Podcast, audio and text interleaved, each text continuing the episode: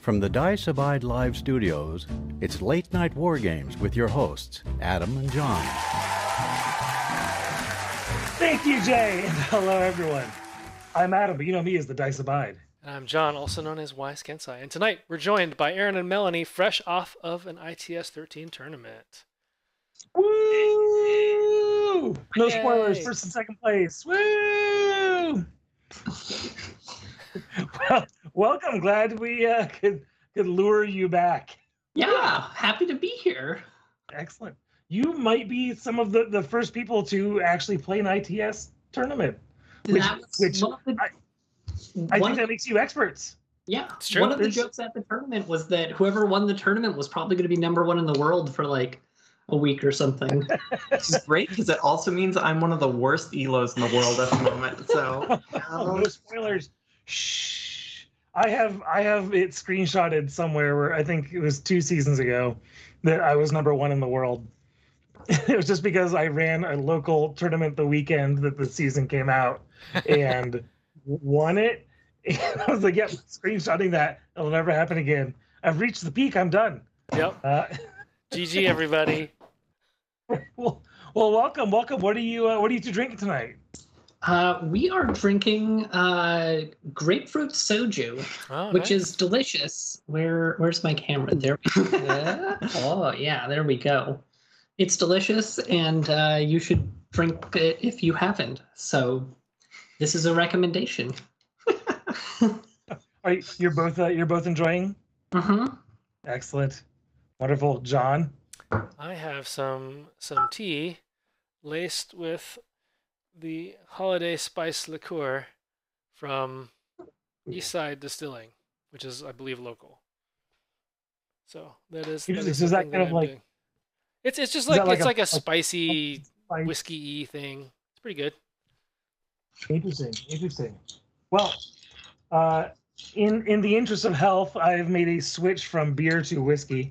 Um, so tonight I am enjoying the Cascade Ring or the Broken Top hmm bourbon from Sisters, Oregon. So it's a local craft distiller. I think I've had Uh, that, and it's actually not from Sisters. It's bottled for them. If you check the back label. What? Shut Yeah. up! Yeah, pretty sure. Distilled and aged in Indiana. hmm No, but it's bottled by Cascade Spirits. I was Sisters, I was lied to as well. I actually had finished Oh, that bottle man. a few shows ago. Oh man, John, why did you have to ruin it for me? Well, on we were just air? talking about the show, how you like to troll people, and Aaron and Melanie were like, "Why do you play with this guy?" And I was like, "Cause I do it to him." Somebody's got to troll the troll, right? well, I'll take it. Cheers. Cheers, everyone. Cheers. Oh, that's nice. I like it. Yeah, it's pretty decent. I'll take it. All right, John. I think that means it's time for you to take away with some news. Indeed. So, just a reminder that uh, you need to be a patron if you want us to send you minis. So, that is the, the state of affairs. Uh, I believe you need to be, what is it, uh, the D20 tier, right? Is that what it is, Adam? It's the uh it's the the middle and top tier will both receive Middle and top tier. Uh, and then Yep. you need to be subscribed for the quarter, I believe. Exactly. So if you subscribe now, um, it'll bill you for this month on Patreon. So October, November, December, and then in January, all the people who are subscribed between October and then, I will go ahead and mail off one of these sweet unauthorized bounty hunters. Excellent to represent your bounty hunter when they get off the motorcycle. Yes, there you go. Well, uh, just a reminder that if you want to try out some new strategies and so on, you can t- do the Brumman Academy mission, which is to take something that ordinarily you would take in a link, not in a link. So things like Ghulam HMGs, which are excellent, and you should totally run them. Uh, you know, stuff like that. Things that you ordinarily wouldn't see outside of a, a, a core link or something like that. Um, I've had people ask if vanilla counts, right? Because I, I do mention that you can take a link if you want. Uh, you're not obligated to run a sectorial. You can absolutely play in vanilla. Just include something that you might want to take in a link. Uh, in fact, one person took a HB list, uh, took the the five model core, ported it to vanilla and added some stuff that you couldn't get in in, uh, in HB, and that was their, Oh. their list that they're trying, which is a really good way to try this, right? So take something you know, uh, like take take a list you like in a sectorial that you're comfortable playing, right? That's important. You need to sort of have familiarity with the tools you're using.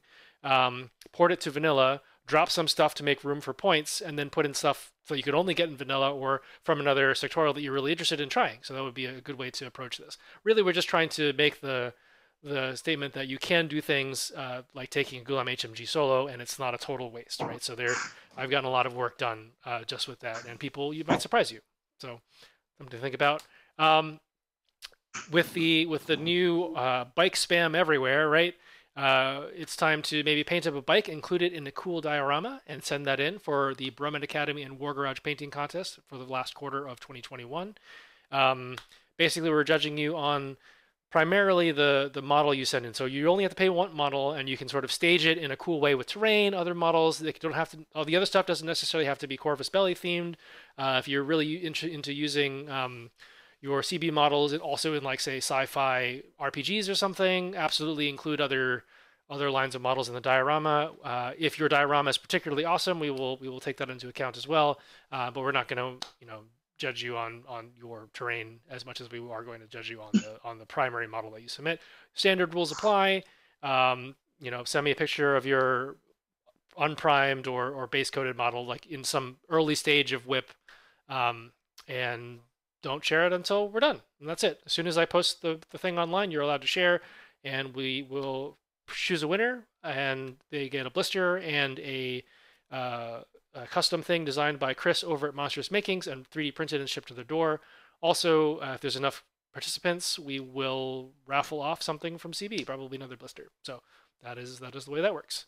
Um, we've also got the Lumbering Sprocket mission for this month, which is to try out the new objectives that we've designed. Right, so the um, us and the testing team have come up with a few new objectives which don't exist in the 3.0 rules. So there's raid, which is go get a thing and run away with it. Flags, which is go put a thing in the enemy table half. Claim, which is basically uh, zone control thing, and pave the way, which is murder stuff, uh, but in a slightly different way than other murdery objectives. So check those out. Please give us feedback. Um, the more different. yeah, the more the more data that we get, especially the way the uh, objectives interact with one another, uh, you you know you can you can check that out. Uh, in fact, we've actually written a whole article. Than and I have c- come together, written an article on objectives in H- uh, Heavy Gear Blitz. Um, I talk about all the objectives in some level of detail, sort of explain the narrative reasoning behind them, and also give you some sort of loose synergies and anti-synergies you might expect uh, in the objectives. And I encourage you to find your own and let us know. And if you submit to the Lumbering Sprocket mission, you have a chance at getting DP9 store credit. Uh, so yeah, incentives there as well. Um, and then we've got some news from Forest Dragon. I believe this is the uh, Chaos Heavy Infantry um, uh, Cavalry. That's the word I was looking for. There you go. Yep. So they're he's still plugging along with the uh, the Warmaster Chaos Army, and they're looking really cool. Uh, as we speak, Dan is ferociously printing John's uh, Skaven slash Nippon army, so we can start playing some Warmaster there. And now it sounds like we've got Eric suckered into both that and heavy gear. So yay! Making friends play games. But yeah, this Chaos Army is looking really cool, and it's you know it's fun to support people that are out there basically making it possible to play very good games that have been uh, left by the wayside and abandoned. So check it out. Oh yeah, and then there's also Elysian Reavers, as uh, Tanaka Scalar points out. Um, Yeah, yeah. So that that's the uh, the Ellyrian Reaver's already out. That's from his uh, High Elf army. So Sorry, they, they just included yeah. the Ellyrian Reaver. Yeah, to show the scale of the uh, the Chaos Knights there you go. being quite a bit bigger and chunkier. Um, this makes me want to get into War Master so badly. It's ridiculous. you should do it. Absolutely. And you've you've got you've got a person living with you who will play with you. I have to like drive to Adam's funny. house. Right? Skaven are really good. Yeah, Skaven are really good. hmm I'm definitely definitely gonna play Skaven. Um, if you want larger fantasy miniatures, you can check out uh, Moonstone's uh, Kickstarter, which is just finished. Um, And yeah, they're uh, they've just finished producing all of the miniatures. Yep. So, in terms of a small business, committing, you know, to doing it on time. It's so far pretty impressive. All the models are in hand. Now they're just finishing laying out and getting the book published. Mhm. So super cool. There's that 75 millimeter Jadith who looks awesome. right? I like that's the model. Like I didn't get it, and I'm gonna continuously regret not getting it. Yeah, same. Yeah. I mean, I I just want to paint it, but I also have all of this to paint, so I think I'll be fine. I have so many things I bought just to paint, and I'm like, well, why? Come on, yeah, Adam. I know. That's that's Um, exactly why I didn't. Uh, but the book looks really cool. I'm excited to to see that. Um, And super important, Tom has been able to hire the first full time employee. himself. So we, we his the the Kickstarter and everyone out there has helped make his his dream come true at least a little bit, and now he gets to work full time delivering people's Kickstarter pledges. So super cool, living the dream, man. Living the dream, packing boxes. Um, Such a yeah. I'm waiting for PJ to send me my uh, my gnomish airship so I can get cranking on my gnomes. I'm actually really excited to paint those. Probably more than anything else I have. That'll be Fun model. It'll be fun to to get another game of Moonstone in. Um, but we also have some other blog related news. So Melanie here has written Oh. an entire overview of Bakunin on Infinity the Academy. You can go check that out. Uh, it's What? it's got all of the units and her thoughts on them. Right? I don't know. You you're the one who wrote it. Tell us about what you did. um, yeah, I got carried away, and a Reddit post turned into a whole guide. So there is short summaries of um, all the different units. I stole lore quotes from the RPG guides if you're curious about uh, some of the background and talk about if you're starting a Bakunin, what's a good way to kind of get in there, and what's a good way to um, what are some good units to use. It is not if you're already an expert player, it's probably not for you, just because it'll give you perspective on the new on different units. But um, some of the things that are warned against in the guide you could probably get over if you've been playing for quite a while. But uh, yeah if you're interested in a new army there's now a guide on bakunin Super cool. I, I'm Bakunin is is my nomad army. Um, I enjoy I enjoy giving it a read. Um, it's the correct nomad army, really. I don't you. know. I don't know about that, but all right, sure. Everybody's got their own thing. But yeah, excellently, excellently written article. Um, we've got plenty of people asking for more, so uh, anytime you feel like writing another one, let me know.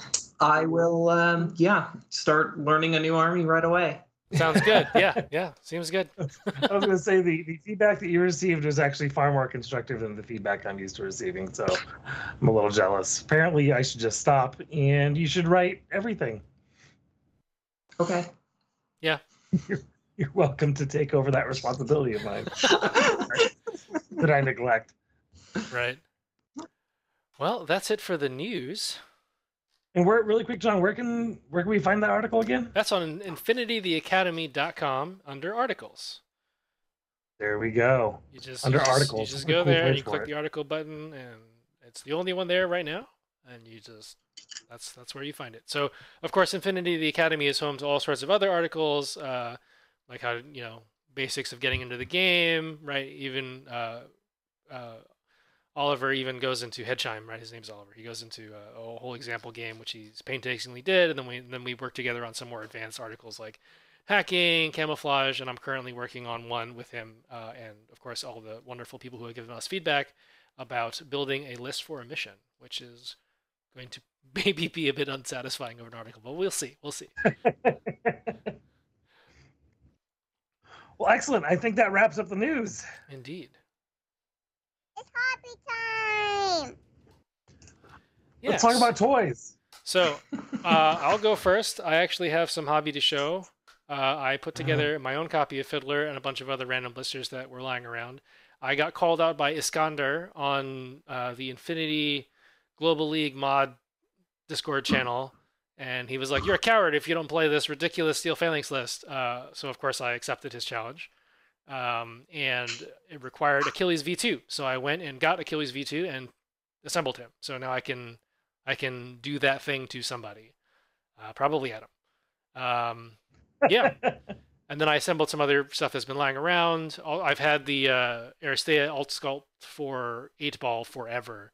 and I'm going to use him as my Mhm. Ikari Daiokai, um, which I really there you go. So that's that's my game plan there. But that's that's all I've got going on. I'm I'm painting Bran right now, but he's very not in a position to be shown on camera. So I will save that for maybe next week. But that's what I've been You up to. also uh, whipped up Legong and the dr- limited edition Dragon Lady. I really like that model. I I'm gonna have I I'm I've posted it. I'll post some more photos of this close uh, close up in uh, in my Instagram, right? So you can go check out my gram. Of the Dragon Lady or Legong? Yeah. Yeah, both. Okay. Yeah. So yeah, there there were definitely some uh, some problems with the gaps on the Dragon Lady. Uh, it was an interesting process. So like for those of you who haven't assembled her, um, basically she's got like a uh, like a mid chest cut, right? And so the top half of Mhm. her holding the lantern is one piece. Her legs are another piece. The two pools of the dress fabric are two more pieces, and then the arm um, is uh, with the pig is yet another piece that sort of snaps into a peg on her hip, and then there's a shoulder mount. So um, none of those fit particularly well together. Uh, I did some gap filling with filling with super glue, and I'll probably go back and do another pass with some like actual gap filling compound um, when I go get it from the hobby store because I am out. But that is that is the thing. What about you, Adam? I built some guys too. uh, Don't sound so excited. right. So up top, uh, I went ahead and made a tank hunter dingo, and I moved the uh, the light field gun underneath the arm, and using some plastic card, gave it the same mounting bracket that the heavy rotary cannon has, so it Oh, kind of sure. matches. So is that is that a light field gun on? That's what it's supposed to be. Yeah, it's a light field gun on a 10 point airdrop model. Jesus. North is awesome. Oh, Um, oh, it's the worst. and then uh, so next to it, um, I I want jackrabbits in my northern army, the jackrabbit recon. Mhm. but I won't use them because they're dirty southern models. And I have 12 of these wallaby, so I figured I can convert six of them into wallaby recons Oh sure. and just use them as jackrabbit recons. So I used uh, plastic card and little bits of wire to make uh, radios with antennas on the backs of six of them, Oh, that's cute. which that radio is about a millimeter wide and two millimeters across. So it was kind of a pain in the ass to make. And then in the bottom picture, I had some Elan that I was using for my Black Talons, but I'd like to use my Elan in my South. Uh, so I have these models that I originally got to be Elan for Black Talons, but they were too long. They were six wheelers. So I actually managed to chop off the back, um, like two two slices to remove like the rear the rear tail lights basically, Oh sure. uh, and then to the body section to where the uh, the sixth wheel, um, the sixth wheel goes on, and shorten the whole body. So it's about the same length as a uh, as the Elan or Antelope, and fits on the proper size base. So now I've got four Black Talon, you know, fast recon vehicles. Then what else did I do? Is that it? Uh, you did more stuff. I built some more things. That's right. my God, what am I even doing? So these are some of my South models. Uh, slowly started building, putting them together. I wasn't going to do South, which meant I was eventually going to do South. Yep. Um, and really, what it was is that our our meta, i.e., John and I, one of us had to do it, and John was not going to do it. So instead, he's going to be sucker doing all the aliens, you know, CEF pack, the Caprice, and I'm sure you'll do. Yeah. Um, so I figured I'll take on the South, and looking at the South, they can do some really, really gross shit, and that gross shit revolves around taking lots of very inexpensive units. So they can get stripped down Jaegers, which is a lot like a stripped down Hunter, um, except I can also throw a conscript on it to bring it down one more point. So now a Jaeger with light bazooka is cheaper than an infantry squad. Gross. I hate it. I hate everything about that. so yeah, I made two of them with light bazookas and two of them with the with the uh, the rifle or bleh, there you go light autocannon words light autocannon light grenade launcher. So it has basically all the firepower of a full size gear, a little bit less armor, and like forty percent less points. So very happy about that. And then I made some lizard riders because if you play south, you get guys riding raptors. Why would you not want that? Yeah. And you gave me all of the ones you had already done. this, Well, I gave you the ones that I converted to be sand riders. I mean, like this. This is like, this what- is historically uh, a trend with us. You decide you want to do an army, you build it. You decide you don't want to do the army, I buy it from you. Then you decide you do want to do the army, and you get it again. It's all just a waiting. It's only happened like three times. Is it, three is a trend, sir. It's it's barely a pattern. all right, all right, fine. We'll we'll continue uh, massaging your cognitive dissonance. Um. There we go. all right, but it's not just us. Uh, I think uh, Aaron has been hard at work assembling things as well. I I convinced myself to buy White Company, and then in the middle of assembling White Company, I convinced myself to buy Forco. So I've been madly assembling both White Company and Foreign Company because I want to have all the NA2 armies apparently, and so this is just kind of like, and then I haven't put them away or done anything with them, so I just have a lot of stuff that's just kind of built and filling up my tables. Can I just say, your- like, your how cool it of is as a, a relatively new player? You're just like, NA2 is my vanilla. It's happening. I'm just gonna get all of They're it. the thematically NA2 is the best. They are the most fun. They have the most interesting stuff. Everyone should play NA2. I'm not going to. I will I will be evangelical for Druze later tonight. This you're makes you're in good company.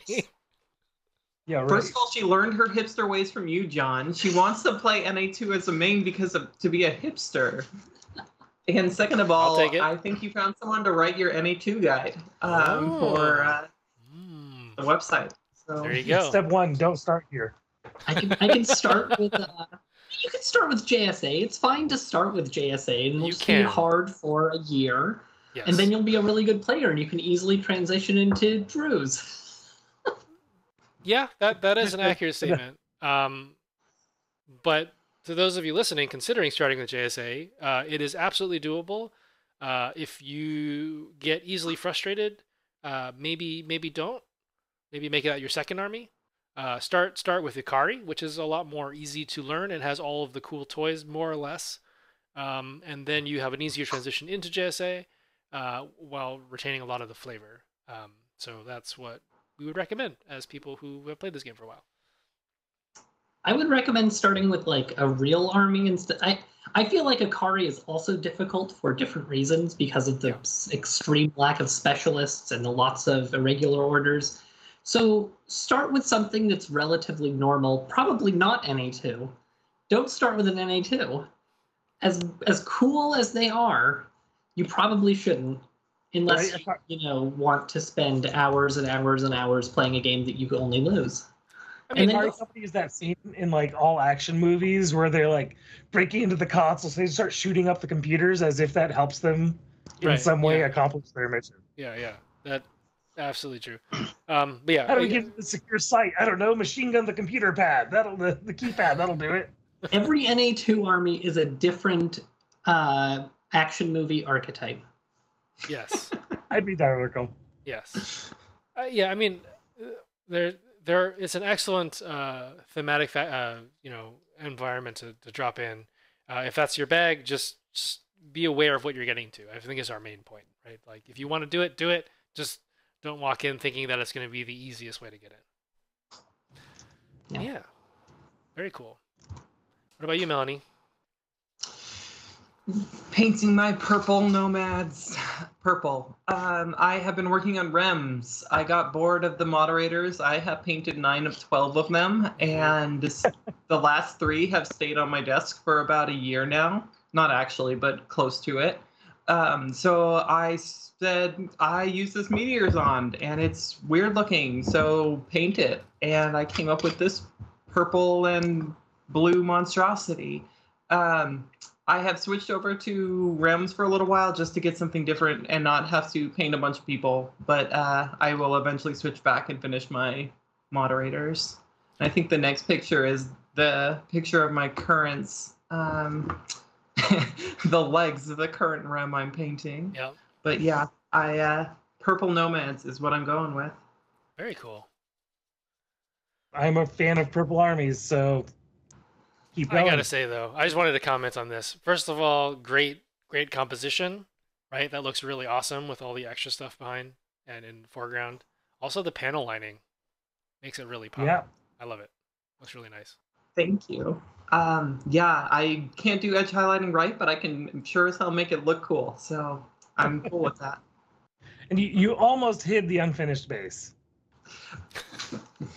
Yeah, this close. Um, it's.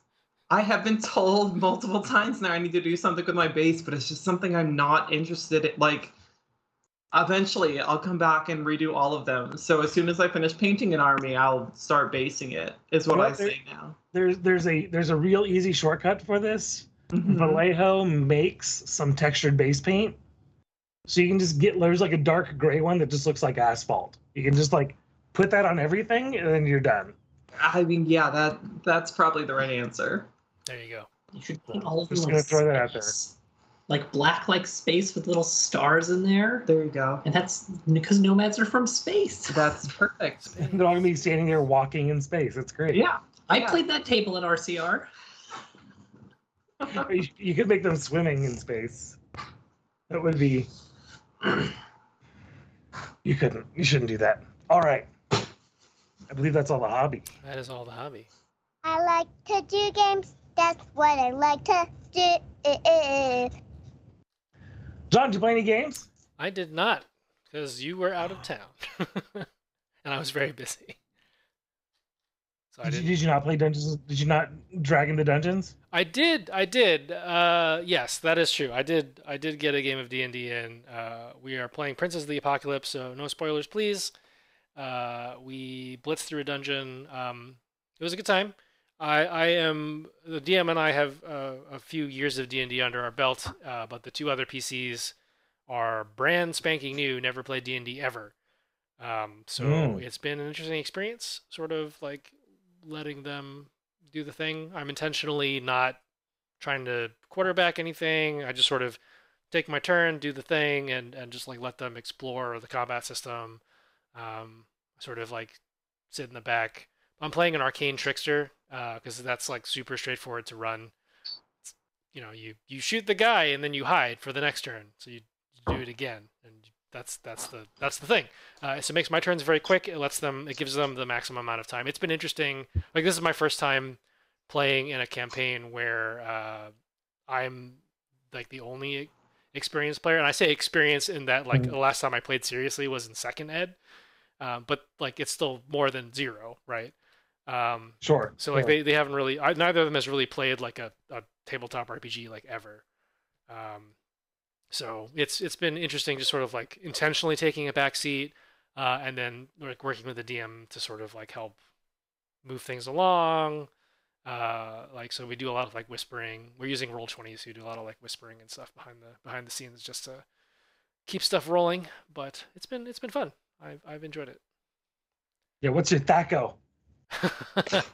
That's not a thing anymore. But I do appreciate the reference. It is not, no. That's how uh, that's how out of date I am. I also didn't know it wasn't a thing. Yeah, it is. It is. It is not a thing anymore. It has been a very long. That was that was that was the last time that was a thing was second ed. Well, So I, we just I- we just both dated ourselves. It's fine. yep, it's fine. I date me. Um, so I managed to to get no miniature games in, but right before the show, I don't know if John can uh, whip up the pictures. There they are. Gene kicked my ass at Settlers of Catan Jr. Um, which which is frustrating because it's like I can't tell if you're paying attention. And then she goes, and then I built another stronghold, and then another ship, and I'm like, what do you? Yeah, I guess that's correct. You you do that, you win the thing. Um, so yeah, had a good time playing with her. There were a couple. There were some highs and lows, and uh, she she made the appropriate faces at the appropriate time, so it was enjoyable. Um, yeah, she her her strategy the first couple times we played was just like she just wants all the gold. So Sure. she gets the resources and trades for all the gold, which is kind of a pain in the ass because it means you can't get gold, but that's fine. You don't need gold to win. In this game, she was like, yeah, she she was like, oh, if I use the gold, I can get these cards. These cards have birds on it, and I want I like that bird, so I'll get all these cards. And she kept drawing the cards that let her like instantly build a new ship or build a new stronghold.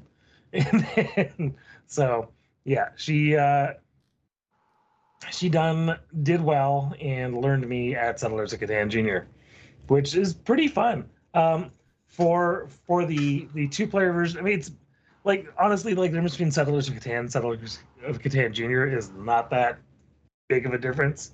Sure. Um, so yeah, that's that's me dunking on Settlers of Catan. Um, but I don't I don't know if that warrants the air horn soundboard. Uh, I'll, I'll pass this time. just the, the, the ah, that gif. Yeah, Um, right. But yeah, no, it was it was good. She is going to be quite the gamer. She actually picked out the game. We have a a game tower now, and it's like go pick whatever game you want to play tonight, Jean. And she was like this one.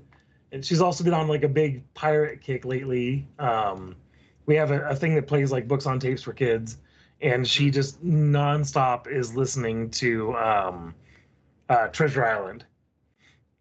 So just over, Gotcha. just over and over again. It's like if you know, the first fifteen times I was like, "This is awesome!" Like it's a it's a great book and it's a it's a good movie. And she's watched both the Muppet version, the regular version, and the Oh, uh. Treasure Planet.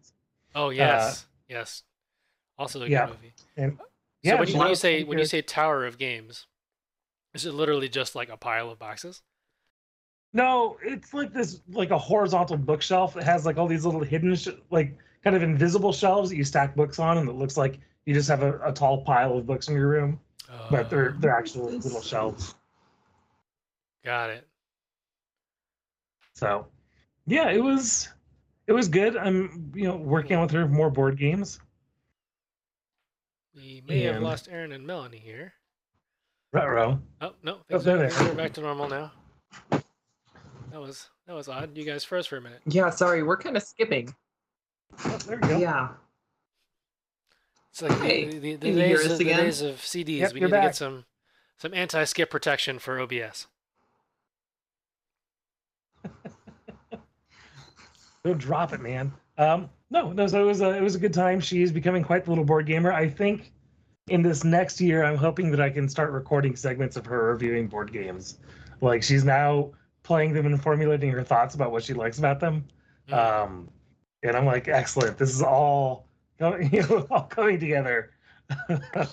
Excellent. this is how we'll pay for your college. You'll probably get more hits, more hits, more likes, and more subscribers than John and I, but it's fine. Yes.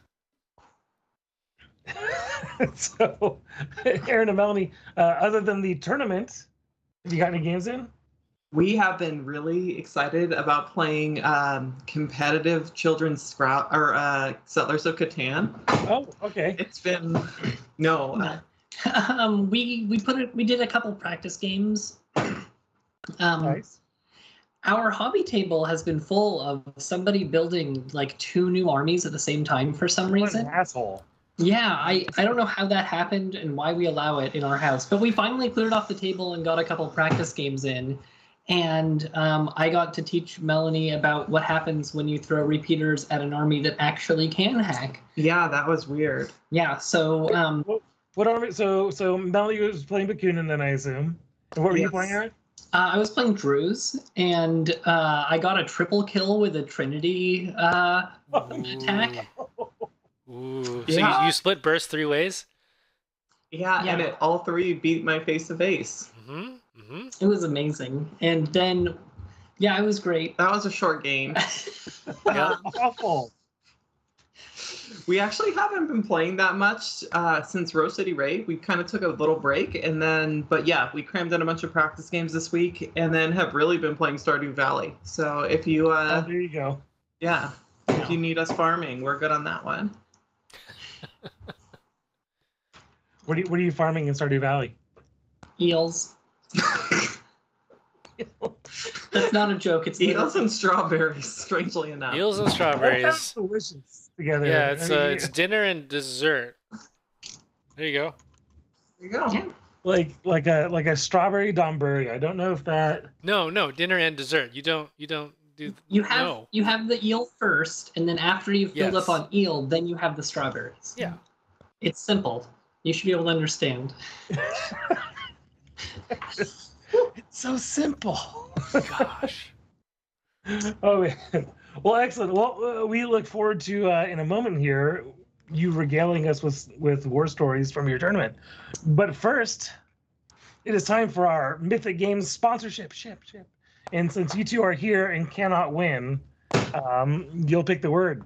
So basically, how this goes every week, we pick one of our lucky listeners to win ten dollars in credit to Mythic Games. Thanks to Ruben. Yay! His website's over at moe-games.com. He's got deals, do the thing, and he also has you know all the pre-orders I believe are currently up for next month too. So, without further ado, Aaron and Melanie, Did we say Fiddler? Yeah, it's Yeah. Fiddler. We're gonna go Fiddler. Fiddler. Got it. There we are. Fiddler on the roof, Fiddler in the chat. Type the word Fiddler, and I can't. Oh man, I almost had a rhyme. I was gonna get one. I give up. I'm not good at that. Like, but Lauren and Gene. Gene will make up songs all day long, especially if the word poop is involved. Um, Aaron's the same way. Excellent. Do not sing about poop. She doesn't sing about poop. oh, okay. She does sing about things. I, excellent. Well, John, it is time. Go ahead and hit that button. I hit the button. Boop. See who's Fiddler wins. Hey. Boxer! Congratulations. Congrats. Oh my goodness. Well, thank you all very much for listening. Uh, and of course, thank you, Mythic Games, for your ongoing and wonderful sponsorship. And thank you, Ruben, for dragging your ass all the way up to the Rose City Raid. All right. It is now time. I have a button for that. Ah, Without further delay, it's time for the main event. let's talk about your tournament. Men, Yeah, men. we went down to visit Ruben at his store for a tournament. Oh, awesome. And we're so where's this- Why? Did we lose you again? Maybe. Uh-oh. Perhaps. Yeah, Okay, There you are. we're not sure what's going on with our internet, but uh, yeah. Anyways, like Aaron said, Yeah, we went down to Ruben's for a tournament, and it's possibly the first tournament of ITS 13. So, yeah. yeah. Certainly one of the first, if not the first. Uh, definitely, yeah. Well, so let's see here. We've got some wonderful tables here. Ruben, I know after chatting with him after the Rose City raid, I maybe the first couple years um, didn't like the terrain, and I feel like this year he has come around and embraced the terrain and terrain zones. How were the uh, how were the tables there? Um, they were. I, they were a lot more straightforward than Rose City Raid. I yeah, it was it was kind of weird playing on like normal tables again. Um, You mean you mean yeah, there were like abnormal tables? I mean, keep in mind that uh, the Rose City Raid tables are are all of Adam, mine, and fans basically. I think there were only they should all, all tables should be like those tables. They make for much more interesting games. He's um. I've Oh. been converted. Wow, we're gonna have a talk after the show. excellent, Um, good. and the, the tables Good. were really good. It, wa- there was a bunch of different types. There were some that were kind of close quarters, uh, Mhm. smaller, and that the one that you're showing right now is particularly open and Mhm. actually had to be changed after the picture because parts of it were too open. Um, but it was really good. There was uh, six or seven, eight tables. There was quite a few. Yeah.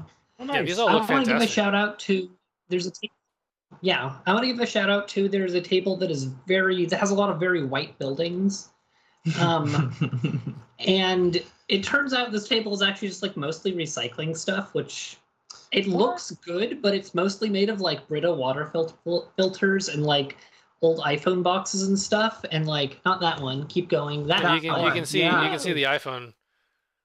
yeah, and iPhone box yeah. right I thought that was pretty cool. And if you want free terrain, just take stuff you aren't using that's sturdy and maybe paint it and then throw it on a table and it'll look good. My Oh, wow. favorite pieces of those table are the uh, deodorant tube tops, which are those. Oh, yeah, yeah, yeah.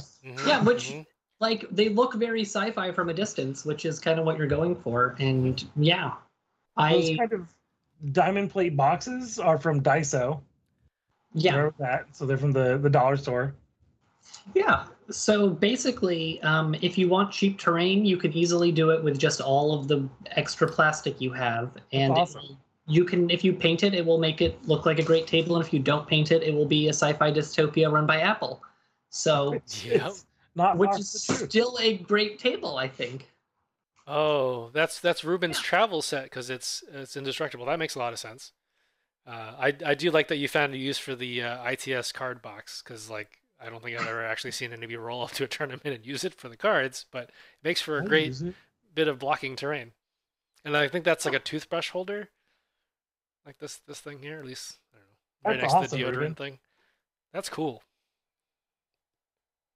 Yeah, I, I am legitimately impressed because it looks good and also is just a bunch of like it was zero dollars basically, I assume, or you know zero dollars after you use the thing that it was already part of. So Yep. yeah, There's, Great. there's the actual iPhone box too.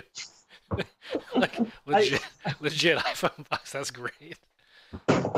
I, I will say if I have one piece of constructive criticism that should be updated to like iPhone like 183. Oh Yeah. sure, yeah, right there it you go. needs to be like the iPhone XX20X or something, something just Yeah, just like just they Yes. just went straight down to the Roman numerals, right? Yeah, right. The MXXV3. It's got to have like an just L go in like there the and an N. Xbox. Yeah. Yeah, go like yeah. Xbox, label it the iPhone One, and just keep calling it the iPhone One. Yeah, right. We'll never do another one after this, right? Right? No, you just keep calling it the iPhone One. Every iPhone from now on is the iPhone One. I mean, it could be the iPhone one third edition, right? Yeah, yeah. iPhone 1X. So what uh what missions were you all playing? Uh, we three mission tournament for 16 players. Uh, power Okay. pack, supplies, and looting and sabotage Hmm, in that okay. order. Ooh, looting and sabotaging. That's a that's a rough one to end on. That's a great one though. Yeah, good good brain burner. Oh. We both have stories about that when we get there. It Yeah. was um Oh goodness. it did not go the way that anybody might have expected, I think. okay. So we'll get there. that's that's you know it was very much a game three kind of game. All right, so uh Melanie, why don't you tell us a little bit about your first round? Sure. Uh, you there want are lists pictures. first, or what do you want Oh yeah, do? actually let's do Yeah, this. lists. That's All smart. right. All right. That's why you keep John around. All right. Well, This- looks like I've got uh, Aaron's Druze list up first. Yeah. Um, I think we should start with the other one because that's Sure. the uh, more serious one. Yeah, we can. We can Um, so I wanted to try out all of the ITS season 13 stuff. So I was originally going to take all of the booty rolls and Druze, but then when I tried that against Melanie, it was kind of a hassle. So I just I cut it down to just two of the motorized bounty hunters. Mhm. Um, and so my second group is Armand as a, a uh, as a wonderful ARO piece, and also an MSV sniper, just all around great. A Hunzakut that can just be places and touch things, and then two of the bounty hunters and a uh, Fugazi drone bot, so that has some orders. And then group one is um, all of the cool stuff in Druze that I like taking. Um, We've got Arslan. He's not normally taken, but he's two wounds. He's a good lieutenant choice because he's survivable. He's got MSV1, does all the cool stuff. Okay. Wolfgang, also two wounds because that's a kind of thing that Druze has a problem with, I think. Sure. Uh, also a good gun, also amazing CC. Uh, Druze killer hacker and a Druze hacker. Druze are great hackers. Everyone should play Druze for their hacking and also everything else. Mhm. Um, the Druze grenade launcher slash EM grenade launcher, um, because you know spec firing grenades on a nine is amazing and will make your opponent upset and then divert all of their attention to trying to kill the grenade launcher. Yep. Yes. Um, the what's the next thing? Um, Brawler Brawler, Doctor. doctor. Yeah, because uh, you know I want a doctor to get people back up because again we don't have a lot of wounds. The MSV2 sniper brawler because it's an MSV2 sniper. It's good when it's linked. It's got MSV2 unlike anyone else in the army. And then a clipper because uh, the misbot because it can wildcard. Um, and I've got a hacker, I've got pictures, so I can blow stuff up if I need to. So it kind of List one is completely shuffleable. Anyone can link with anyone. There's eight units there. It can be a core and a Haris. It can be two Haris. It can be a core, a three unit core, a three unit Haris, and a duo if it wants. It can do all kinds of stuff. Super modular. Um, can take anything. Has a million ways to shoot you, um, including several where you don't get to shoot back. It's just all around good. It's good stuff. And then group two has uh, bikes, which are the best and we will talk about how good they I are. I like how you answered the age-old debate between Arslan and Wolfgang by having both. Yeah, Right. why, why Yeah. wouldn't you take both? They're both good. Yeah. I They also do noticed different things. you don't have a, a high burst weapon uh, anywhere, which I am a fan of. So I didn't entirely need one because How dare you? And you have Armand. Yeah, that's such a rad list. It really is. yeah, I don't have a high burst long range weapon, but I do have high burst close range weapons. I've Yeah. got snipers for long, long range. We've got pitchers plus missiles. We've got uh, the spec fire. It can kind of. I'm not too worried about getting into a straight up gunfight because I have lots and lots and lots of ways to not worry about that. Sure. Yeah. I mean, that that's definitely not a criticism. That's me being like, yeah, I, I'm on board. Uh, I guess Okay, cool. Question question about the the second uh, second group. I guess the the orders there are to power Armand and Hunzakut, or I guess also the bikers running around. Um, it's kind of whatever needs the powering. So Gotcha. if there's a lot of uh, mimetism stuff, you can use Armand to shoot stuff. Mhm. Um, if not, the Hunzakut can be pushing buttons in the middle. If not, you know, if one of your bikers rolls up an HMG, then you have orders to power an HMG. Um, it's kind of whatever you need. I, yeah, I didn't. Um, yeah, it's kind of just like, what do I need to use this? What tool do I need this turn to do a thing? There you go. and you know you have a tool you've got some orders to power it yeah works pretty well Did anybody strip two orders from group two? nobody did and yeah that was fine You you. So anybody playing this list should do that thing. just just a heads up. Yeah, I was like, that's the that's what I would take away from like zero orders for Lemieux. Yeah. Right. but he's still so dangerous Yes. in aro Yes, as he we will is. discuss Oh, he when is. we talk about my first and second games All right. So that's that's Yeah. list one, and then list Yeah. two. list two um i wanted to take fiddler and Mhm. i thought well if i'm taking fiddler i should have things to repair and so i put in both of the tags in Druze. Excellent. So I have an HMG Anaconda, and I also have the AP Spitfire uh, Scarface. And then I just filled out the rest of the list with good stuff, like Druze Hackers. Um, I had to stick a lieutenant in there who didn't really care about a doctor to bring back up the engineers if they went down. Missile bot in case I needed, because I realized I didn't have any MSV or anything. So you can shoot pictures and then you can bomb people if you want. Yeah. Right. It's like um, why why why worry about shooting directly when I can rain missiles from this guy? Yeah. And yeah they can and you know the killer the Druze killer hacker is such an amazing profile it is such a good troop Mm-hmm. i i love it and also the model is one of the best models of the game so yeah really good stuff i enjoyed it i enjoyed both of these lists very much and i haven't played a ton of Druze and this was a like Druze is surprisingly easy to build for and is really fun and everyone should play Druze I uh, I actually really appreciated the amount of bounty hunters you have in that first list. Like I really like authorized bounty hunters in general and and motorized bounty hunters. Um, yeah, it just started making me think of Bubba Sparks for some reason. The the motorized bounty hunters I'll talk more about later, but I think they are incredibly strong. And I think the Red Fury version is incredibly good, especially in Druze, who doesn't have that mobility. Sure. The paying half a swick and 15 points for a Red Fury that goes 8-6 with mimetism and all this other stuff is just it's it's amazing. It's a great profile. Would you would you say the booty booty booty is rocking everywhere? Uh it depends on what you roll. Sometimes you roll the HMG and then definitely I, I'm gonna I'm gonna have to go back and screen cap that face that Melanie made in response and make that into a an emoji on the the for on the uh, Discord or something. Right. It was perfect. It was it, like finally I managed to get you back with some sort of horrible. That's fair. well, excellent. Uh, let's see your list then, Melanie. Um, I had two lists uh, kind of geared towards different things. This first one is the one I wanted to use for Power Pack.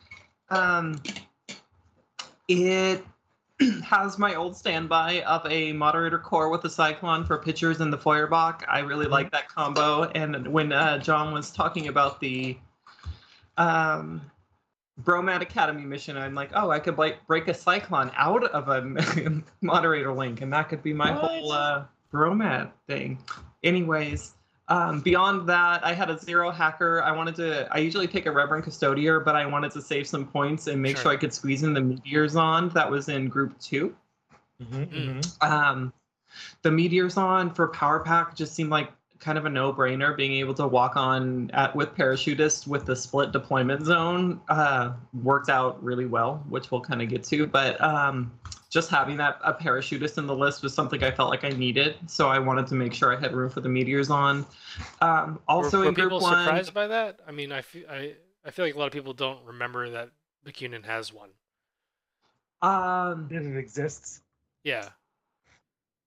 it my opponent wasn't ready for it. Okay. So I'm not sure if he didn't know Bakunin didn't have one or just wasn't thinking about it, but Sure. it, it it ended up working really well. Gotcha. Um I want I always want at least two hackers, so that's Zoe and the 0 Mhm. Uh, Prowlers are too good not to take at least one. So Spitfire in the first group for a little bit of firepower. Second group, boarding shotgun just to have something to watch my t- uh, console. Um, Vertigo Zond to rain missiles because if I have all the pictures, might as well connect them with something. Yeah. And then Chimera and Morlocks to throw smoke everywhere and rough people up if they get in close combat. There you go. I really like this Bakunin list. Yeah, that's Um, fun. Has a lot of the really cool tools. The Cyclone. Uh, thank you for taking a Cyclone. I feel like since the Vostok has come out, everybody has forgot that the Cyclone exists. But The Cyclone. a, li- a linked Feuerbach is no joke. Yeah, it's It real isn't. good. It works out. Yeah. If nothing else, it forces them. It either is going to get some hit, hits in that are going to hurt, or it forces them to work around it. Which Yeah. either way, you can't complain. And it also throws out pictures with an X visor, which Yeah. have ruined my entire life. Yeah. You Yeah, know, five I've- link X-Visor.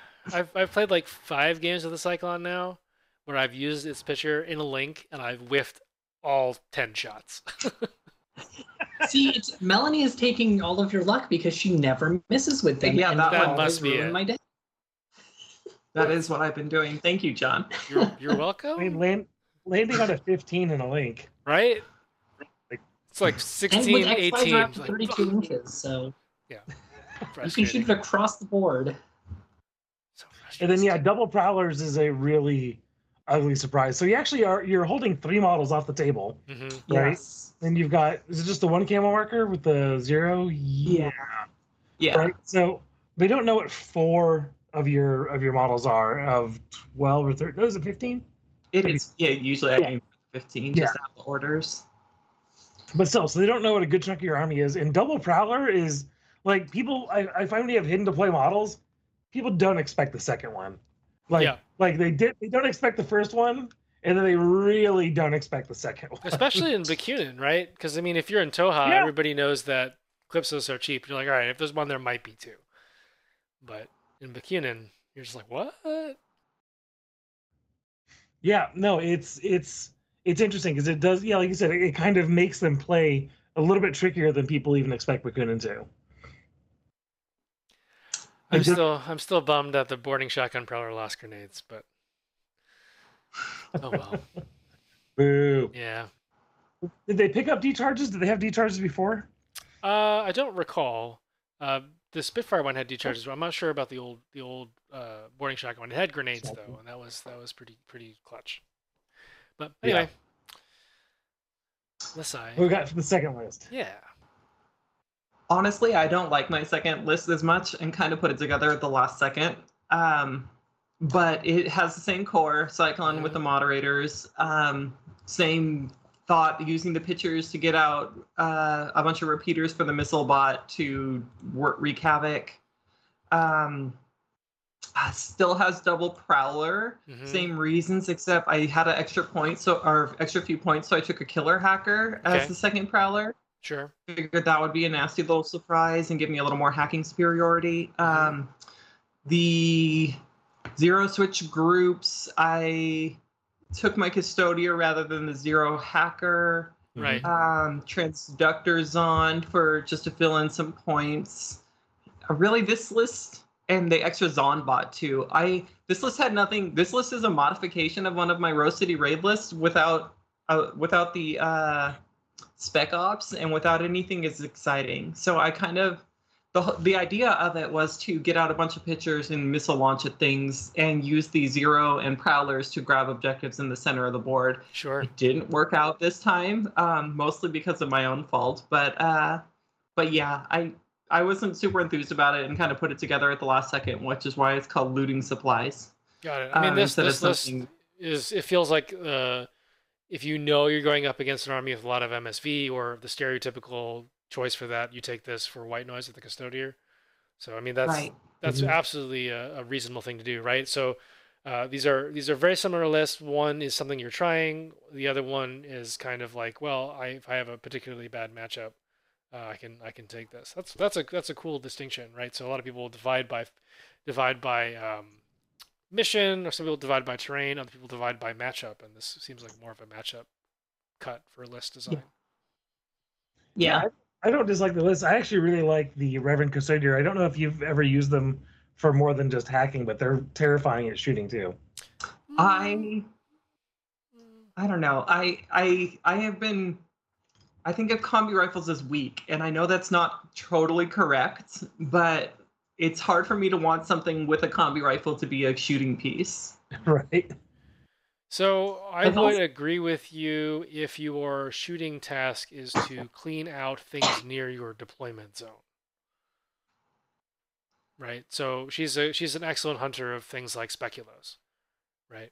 Mhm. So as long as you stay out of range of the speculos, like if you if you're concerned that it might have a shotgun, right, you can discover with a with a with a um, the Morlock or something, uh, to to to dare it to reveal, and then once it's there, you're pretty safe at clearing out some sort of combi rifle armed infiltrator or like a, a combi rifle drop troop. So it's not going to push you into the midfield. Although you could, you, you know, in a pinch, you could absolutely do that. Um, yeah, not not a not a tier one gunfighting unit, but absolutely a surprising, um, like thing to have in your back pocket, I guess. It also works really well as bait, which Yeah. hmm came into play in game two. Yeah, because uh, Yeah, think- uh, people will think that. Uh, the, well, I mean, I guess if you announce your your target whip, right, they'll they'll know that it's the moderator. Right. People don't remember though, Sure. including me and also Melanie's opponents. So There you go. there you go. Well, very cool lists. Yeah, I like them both. The double prowler in both lists, just to me, is just mean. I really like it. I'm going to start stealing that idea next time I get back to playing my Bakunin. You should. an earlier iteration of this list had triple prowler, and I think you should go and do that. Yeah, I I almost did triple prowler, and then I decided I wanted a little more utility elsewhere, and now I kind of wish I would have taken the triple prowler. That. That's awesome. You you should absolutely do that. I'm 100% on board. I Adam, if you do want to get back into Bakun, and I know a guide that you can use. Oh, okay, good. I was I was I- hoping somebody would write up something so that I could maybe win a game with them. Yeah. I- I'll check it out. Where can I find it again? Uh, Infinity the Academy, you know? it's under articles. There's currently no other articles there. It's, it's easy to find. Oh man. Okay, so we have we have talked about the the maps a little bit. We've gone over your lists. Now we can hear about the games. So round one, I've totally forgot. Which mission was that? Power pack. Power pack. Um, I will go first because my game doesn't have a lot to talk about. Um, I played a very, very, very new player who had played, I think, two games prior to this. Okay. And I have a picture of the board. Wait, there's a there's a picture with a little Lemieux photoshopped on. Oh, I Do see you what you have did. that one? Uh, so that's okay. One one minute. I will have to do it. Oh, you I did will have thing. to do it uh, a slightly different way. the easy way. Well, anyway, um, so very new player. Uh, yeah, yeah. So uh, Lemieux sat on that rooftop and uh, killed everything in ARO Good lord. because my opponent uh, kind of charged in and I had like a perfect ARO spot for Lemieux. And there's not really much else to say about that game because new player, I hope, learned that you should not charge an ARO piece that, like, unless you really know how to dismantle it. And, you know, there's. Yeah. Review was one of those pieces when it came out when when I basically when I started playing Infinity with uh, Obi and our friend Peter. Um, Peter with his steel phalanx, Obi with uh, Tohaa, then me with like U.S. Ariadna. Here we go. Um, and I like Lemieux was my bane Sure. for a very very long time. Um, it's one of those pieces that as a new player, uh, like as, as a as a new player, both command playing with it and a new player going against it. Right, that was will be my experience. We're basically equally experienced. Um, as the new player using it, you're like, LOL, this is great. I don't have to do anything. I just put this thing out here and I win games. Um, but as a new player going against it, it is absolutely oppressive. Um, and it was it was Lemieux that basically taught me where it's like, okay, I need to start doing coordinated orders and just letting something die. Lemieux's gonna murder someone, but three other people are gonna get unopposed shots back at him and hopefully hit him. Um, yeah, it, it can be you know just like TR bots. It's a TR bot in a similar vein, right? Where instead of rolling a bunch of dice, it's inflicting that large modifier. Um, and yeah, now the MSV one shoots through smoke, though he's even more of a jerk. Yes, indeed. Yeah, it's it's just a yeah. He is just horrible and oppressive. I think is the right word, and you know he will punish people who do not know how to deal with it. So uh, Lemieux, ten out of ten, would take again. Right. no So- complaints. I have a question about how uh, the scoring went for you. Um, how much were the consoles? Because I mean, I, I'm assuming you flipped the the antennas, right? That got you the win. Um, did Um, you did you go yeah, after the console? yeah. So this was one that had a free uh, motorized bounty hunter. Mhm. Right. Um, so I drove it across the board on my turn because it is really fast and had a red fury, and so it could just move around and shoot things and get places. And I just drove over to the other console on turn one and sat there. Um, yeah, That's the- like really red- open though, right? I guess because if if the if the near side of this table was your side, right, the far side, just like looking at that, looks really open to me. Yes. However, Lemieux had shot everyone. everyone was dead. Fair, fair. I- it's it's open. There's there's no one here, boss. It's it's a ghost town.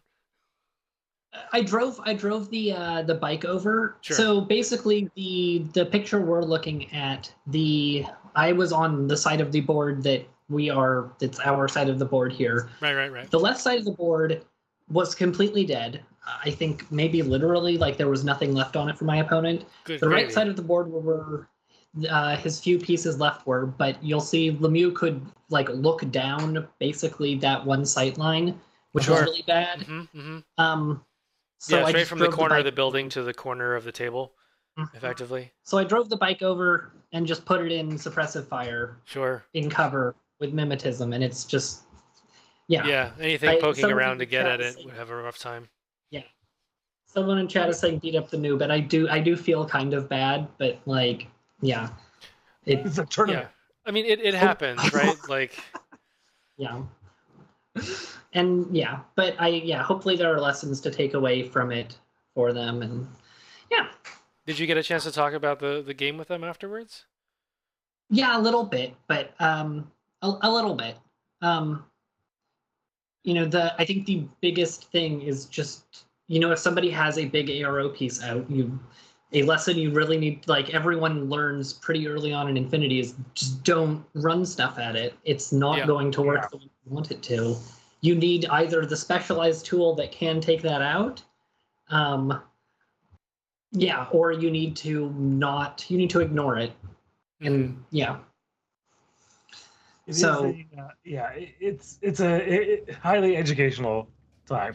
Uh, did you roll? Did you roll anything memorable with your uh, bounty hunter biker? Not in this game Got it. um You took went- the you free went second? I went second, Okay. deployed second.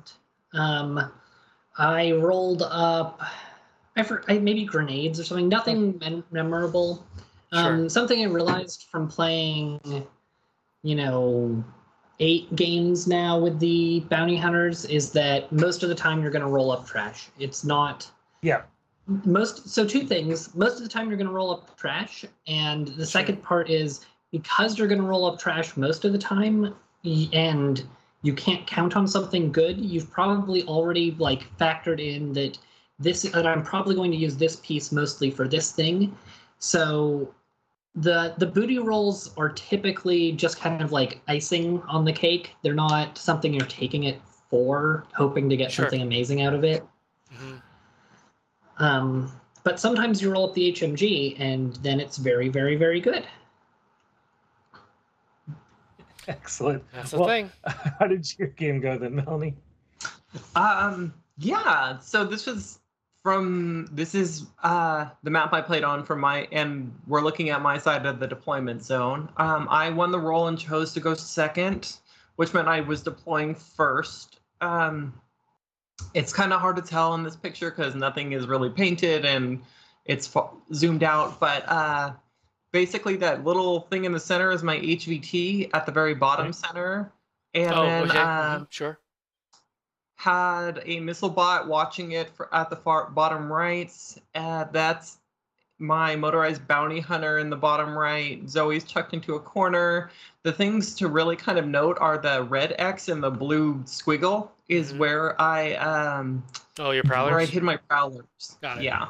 So the blue one was the Spitfire. Um, it's not quite as far up as that. It, it was right on, basically right on the midline. And the red one had a boarding shotgun looking at the console. Very that was in the on Mhm. my side. Um, the split deployment zones in Power Pack really make infiltrators strong Mhm. um, and parachutists as well, especially because the objective you need to get to is in the center of it. Mhm. So that worked out really well in my advantage, having a bunch of infiltrators, basically. Um, my opponent was playing Starco and Oh, uh, played the main. The main thrust of his army was a core link with Emily, Uhahu, two riot girls, and Avicenna. Okay. So the goal was charge forward with the Spitfire Riot Girl and Uhahu doing the hack, backup hacking, basically. hmm right, Uh, the guest star. Yeah. I I learned the hard way that you can't shoot missiles into a sealed building. Uh, so Ohaku lived throughout the game, unfortunately. Mhm. But um, it kind of came down to a mad scramble at the end for him to try and get points because he didn't really pay attention to the console. And so at the end of turn, I went second. So at the end of the Right. first round, I just walked my Meteor Zond onto the board and up to the console to score a point because Oh, there wasn't at the anything watching his back table edge. there was two alguacil a alguaciles but Uh-huh. they basically i took a shot from each of them i dodged a shot from each of them and didn't have to worry about them they were positioned in a way that each one only got one shot on the see, way so it could have gone completely wrong it Yeah. just happened to go well Got it. so, so you Um, brought it on in complete safety. Your first move was a dodge, like a move dodge, in the yeah and then And you then a were, dodge, you were yeah. off, off to the races. Got and it. then I was in. Yep. Um, second turn, I captured stuff with my zero in the middle. My zero hacker tagged one of the consoles, and I decided to. Um, by that point, the Spitfire Riot Girl had decided to reroute and take down my Meteor Zond because it was holding the console. where, where, where did which makes the where did the his core link start? Um, his core link was in that building in the very top left and moved through the building at the mid left. The very top. So- oh, oh, behind that like bubbly Star Warsy building with the dice. Yeah. Got it. Okay. Yeah. Um, so by the second turn, my Prowler with the Spitfire jumped out where the blue squiggle is Uh-huh. and shot one of the riot girls in the back Ooh. and kind of dealt rough. some damage there. Uh-huh. Um, but really, what because he had to redirect to take care of my Meteor Zond, it left the other side of the board basically open.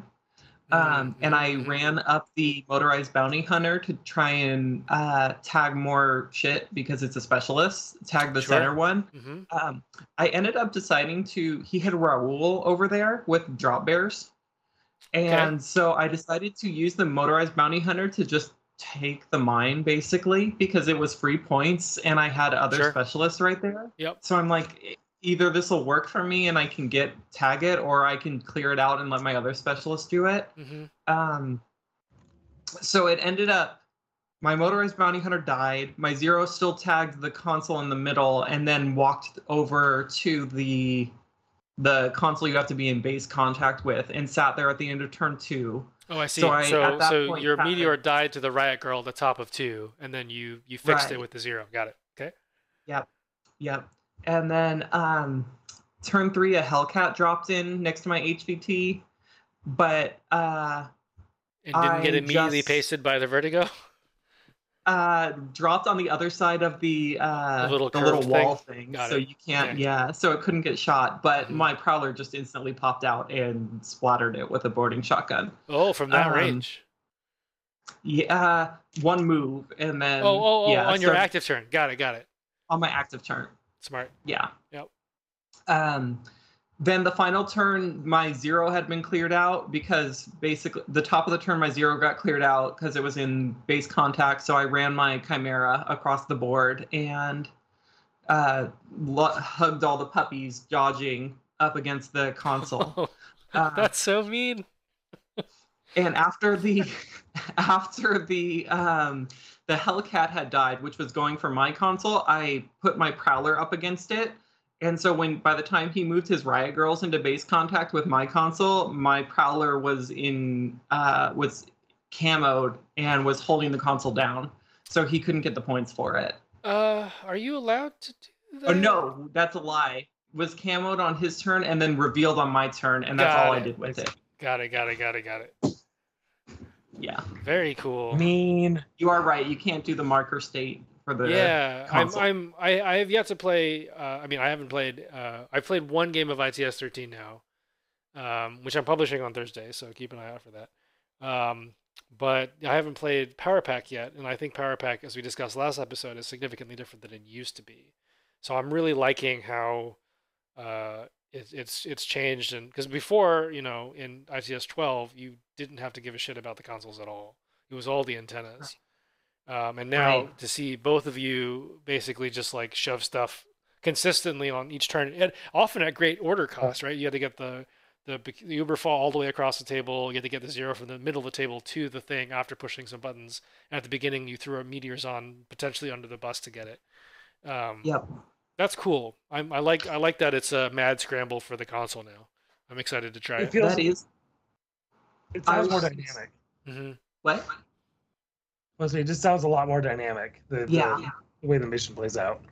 I went ahead and like when designing my list for this, figured I would lo- basically lose something each turn to take Sure. the console because it's Mhm. worth three. Po- it, it would be worth three points then. Right. Um, Sure. so it worked out well. Yeah, and and there's enough points available in the mission that if like for some reason it goes south, like that Meteor Zond like eight and Alguacil shot, it'd be fine. That's cool. Right. Then I, yeah. Um, things to note: the motorized bounty hunter, unlike Aaron's, all it did for me was take a mine, which was Hmm. okay. But and I felt fine with it doing that because it was free points. Yeah. um, Sure. and basically let me do something else, which is kind of how I thought about it in the first place. It's like, well, I wouldn't have gotten this in my 300 points, so I can do whatever the hell I need to with it. Um, Mhm. The other thing is the saturation zone in the middle. Mm-hmm. Basically, we kept forgetting about it. That often even though we happens. were, yeah, we were reminded about it before the game started. Um, like everybody reading off the rules, like everybody remember there's a saturation zone, and it we remembered it on Yeah. turn one, and by turn three it was Yeah. we had forgotten about it. Yeah, it's actually one of the things I do like about the the placed terrain, the the templates. sure. Like even though you know, even though they become a tool for you to use strategically and to to game the mission, um, which is kind of a downside of them. The upside of them is you remember that there's terrain on the table, Mm-hmm. Right. Which yeah, I feel like happens all the time where you forget about it. Yeah. I like I like the dust terrain map on on the building with with your objective cards. That's a throwback. Yeah, that was a pool hall in the game. Uh, Avicenna was hiding behind pool tables. oh, Oh, funny. well, cool. What Oh, was very uh, cool. What was round two? Um, round two, I played. Uh, round two was supplies, and I played this table from the opposite side Oh. um, against the French. There were a lot of like weird armies there. Um, So yeah, like so far you're like Starco, Merovingia, you know, the usual things you run into at tournaments. Starco, Druze, Merovingia, all the yeah. Um, Cunin. Pretty rare. yeah, honestly. lots of weird. Yeah, yeah. God, I wish somebody would play something different. Um, this was a this was a really fun game and a really close game, and also a game where um, against the French, I failed every single discover roll. that Um, makes the French player very need- happy. I made multiple. Ev- so I took that that one list that had you know three sources of MSV in it and uh, had just lots of good stuff to deal with stuff and couldn't discover anyone. The like I I may have actually made one discover roll now that I think about it, but it was generally just just complete trash for discovering things. Mm.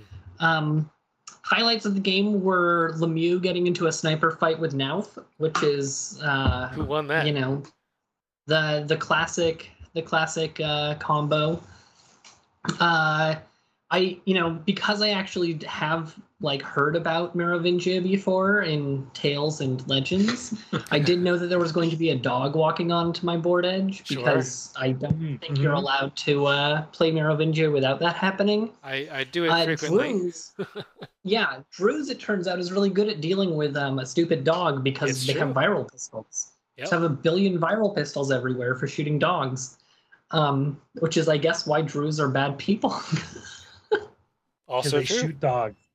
yeah, um, they shoot dogs and bears, I guess. Um, but yeah, this was a pretty close game.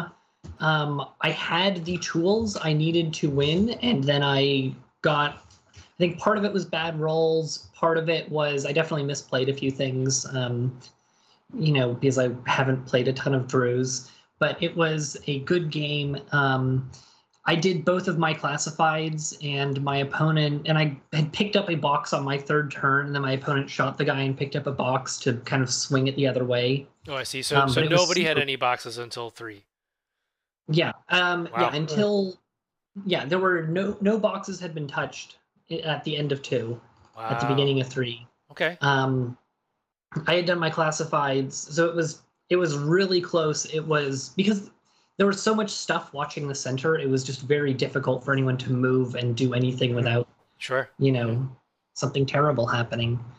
Um, I did roll up an HMG on my eight point motorized Oh, bounty hunter, which just completely changes the profile from you know a little guy that zips around with an SMG and like a chain colt to a, a monster that has an HMG that can shoot down you know long fire lanes. Yeah. And I, I kind of I enjoy getting it, but I don't really enjoy it being on there because it does kind of feel like, you know, the one in 20 time you roll that up, you are going to just have a significantly more powerful army, which doesn't really make a lot of sense to me in like, in, ter- in terms of like a gameplay point of view. Like Mhm.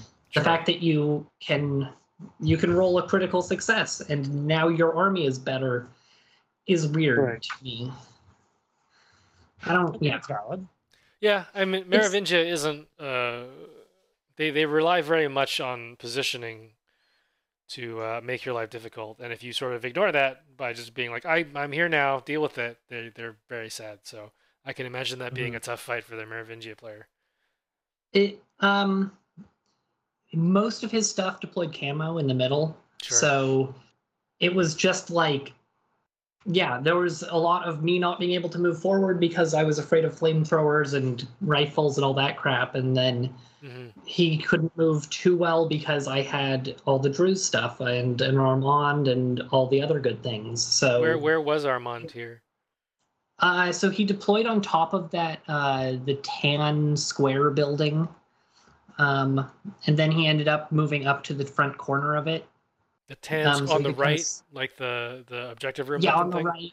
Okay, with his Yes. forward deployment or whatever. Yeah, you could just barely reach the top it. of that. Um, Man, that's rough. deployment. Right? Like nobody Yeah. thinks about that, uh, and that's a great example of when you should use the forward deployment. Right? Like when you when you can just snag the edge of a building and get the full base on there. That's really rude because then that opens up some really nasty fire lanes, like basically in the same the same sight line as that tank, right? Just like rolling straight straight across the Yeah, it- yeah. It was a really good spot, and the other side of the table didn't really have anything like that, as far as I can tell.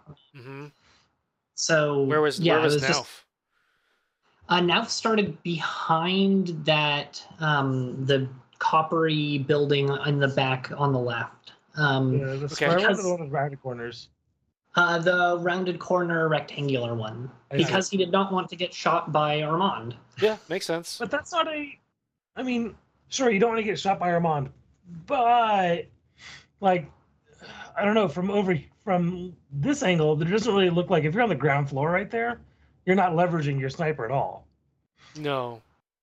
Yes, that's correct. But the, the fire lanes in this are actually really weird. If you look at that area that goes like basically the the tank line that John was talking about, Yeah. that runs down almost the entire board. hmm Um, Right. So you can. So, th- but that to me makes the argument of finding some way to assault that that line.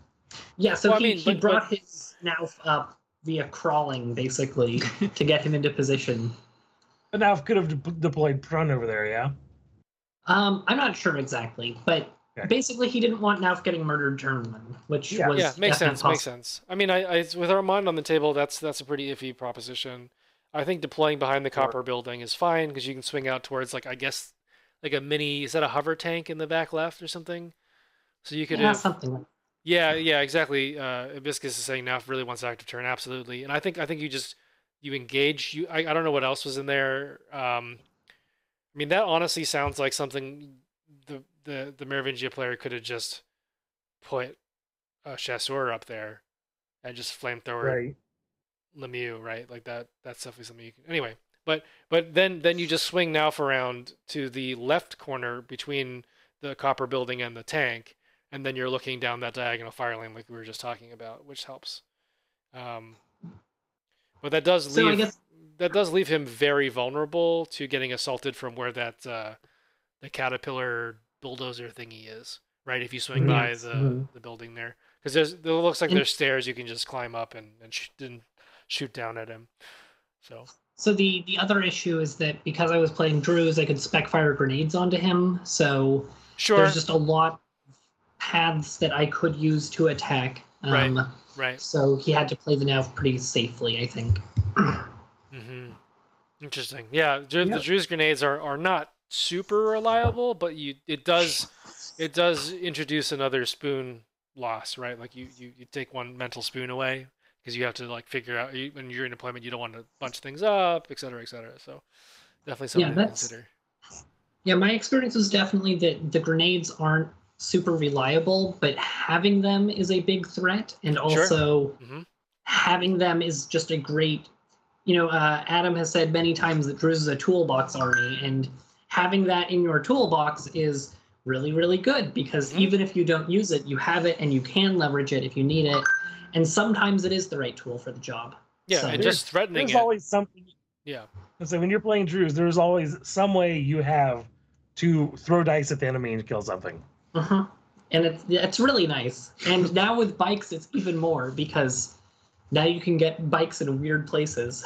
Yeah, like their The their bikes big like- problem was mobility, and now they don't have that problem anymore. Mhm. Yeah, I'm pretty stoked on bikes. Like I just picked up uh, this fella who's going to be my Druze authorized bounty hunter. There you go. Yeah. Oh, chasm bag. So I ended up losing this game, but it was close and it was very fun. So I Yeah, don't totally close. mind that. Um, and I think my opponent was quite experienced, given that he was playing the French. So, um, yeah, I, I it was a good game. It was fun. Cool. Did uh you you bury the lead here with with Duroc? Did, was was that relevant? Uh, Duroc got murdered by a viral pistol.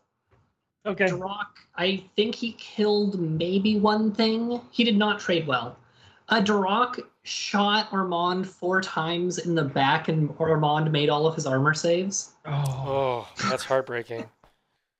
Yeah, um, but mostly what happened is Duroc got shot by a viral pistol and didn't really do much else. hmm Yeah. So uh, Duroc, not actually scary. Uh, just shoot him with a pistol. That's Yeah, that's right. the takeaway here, right? So those of you who who come across a more- I Merovingia player, Hotter takeaways in my next game. yeah, like like. Duroc is a huge pushover. You can just ignore the threat. It's not going to be a problem. That's what we're learning Um, here. Well, One thing I did do though to you know deal with the Duroc threat is basically in that in the uh, bottom left corner. If you go back to the map Oh, really yeah. quick, um, I put my flash pull spot in that bottom left corner. So Mm-hmm. it basically had a sight line across the entire, almost my entire back deployment edge to deal with Margot and Duroc if they showed up over there. So so Duroc he was is forced- immune to flash pulse. Well, my opponent um, didn't leverage that. Oh, okay, there you go. Yeah, Duroc is Oh. 100% immune to flash pulse because it's a non-lethal trait, and he's he's totally Um, immune. So he could have totally just come on, uh, and and like if if he tries to dodge or anything, you still get to roll, right? So if he makes it's whatever you do to him is still a face to face, even though the arm like the, the the stuff doesn't trigger. At least I think that's the case. Um, and then Yeah, so it is. one one trick that I've often uh, I've never actually leveraged, but I always keep in my back pocket is you bring Duroc on to be a meat shield literally for Margot. Um, and so he's just large and imposing and bigger than her, so he can block a line of fire against something pesky like a flashball spot, and then she can cautious move out of the way, uh, and then go on a rampage. So So, Yeah. yeah. and the other thing is that the flash pull spot did keep Margot away, which it was also scary sure, yeah, Um, yeah. when shot in the back. So what was the uh, the final score here? Do you remember? Uh, I think it was. What's the score if the other person has? I think it was four two. Um, because he picked up a box, and I think he did one objective, Okay. and then I did both my objectives. Does that So put you it on to was- two wins? What was that? You won the first round. I won the first round, lost the second. Oh, I see. I see. Yeah. Yeah. No, because uh, the third turn, because he went second, he very narrowly killed my guy who was holding the box and was able to pick one up himself. I see. It was very close though. How did Sounds how like did it. where where was the was the guy just exposed in a bad spot or something? The, your box carrier. Uh, he brought somebody in with a. He brought a um, one of those uh, camo guys with a flamethrower Oh, a and chasseur. walked it up. And I see. Okay, Yeah. so he just he just went hunting and used the camo state to be a jerk. yeah, Got it. the chasseur died, but the flamethrower happened to kill my brawler off the map who was holding the box. There you go. Yeah. Like you do. Yep, that is what chasseurs Yeah. are for. So, Melanie, did you did you seize the supplies? Um, so my first game, uh, I went nine one Mhm. and like kicked ass. Um, the second game, I did the opposite of submarining and played a great player and completely misplayed basically um, the two red dots that you can't really see are where i had my prowlers right next to the loot boxes Yep. um, and so the goal was at, like first thing I I got first turn, so the goal was first thing just grab a loot box and then move back. Um, that was the plan, and I got distracted. Um, so that just didn't happen. Basically, I I sent one of them hunting and got distracted and kind of pinned down. The other one just didn't show up because I ran out of orders doing other stuff Hmm. um i just misplayed i didn't play the objective and really should have is um what what happened um i had a there was an impersonator in my like right next to my deployment zone um, my opponent didn't know anything about bakunin except that the reverend custodier was probably my lieutenant which Okay. uh, she she was not but he threw he chased an impersonator around trying to get my reverend custodier um, and started laying like i think it was two different mines like trying to trap So if I moved, I was in cyber mask. So if I moved, I would and did something, I would explode. Was the goal. Right, right, right. Um, but I just didn't do anything. Um, eventually, I came out and died from it. Um, Mm. I can't remember why I came out, but I eventually killed my Reverend Custodier, and he's like, "Yeah, I got your lieutenant," and I'm just like, "Well, that wasn't my lieutenant." And he goes, yeah, was, was uh, it was it well- uh, Haqqislam or Shasvastii? Or... Yeah, it was Hockey Okay, got it. Yeah, Vanilla Hawk. Okay. Um, and so he said, "I got your lieutenant," and I said, "That wasn't my lieutenant." And he said, "Oh yeah, I guess we'll see at the end of the turn." um, right?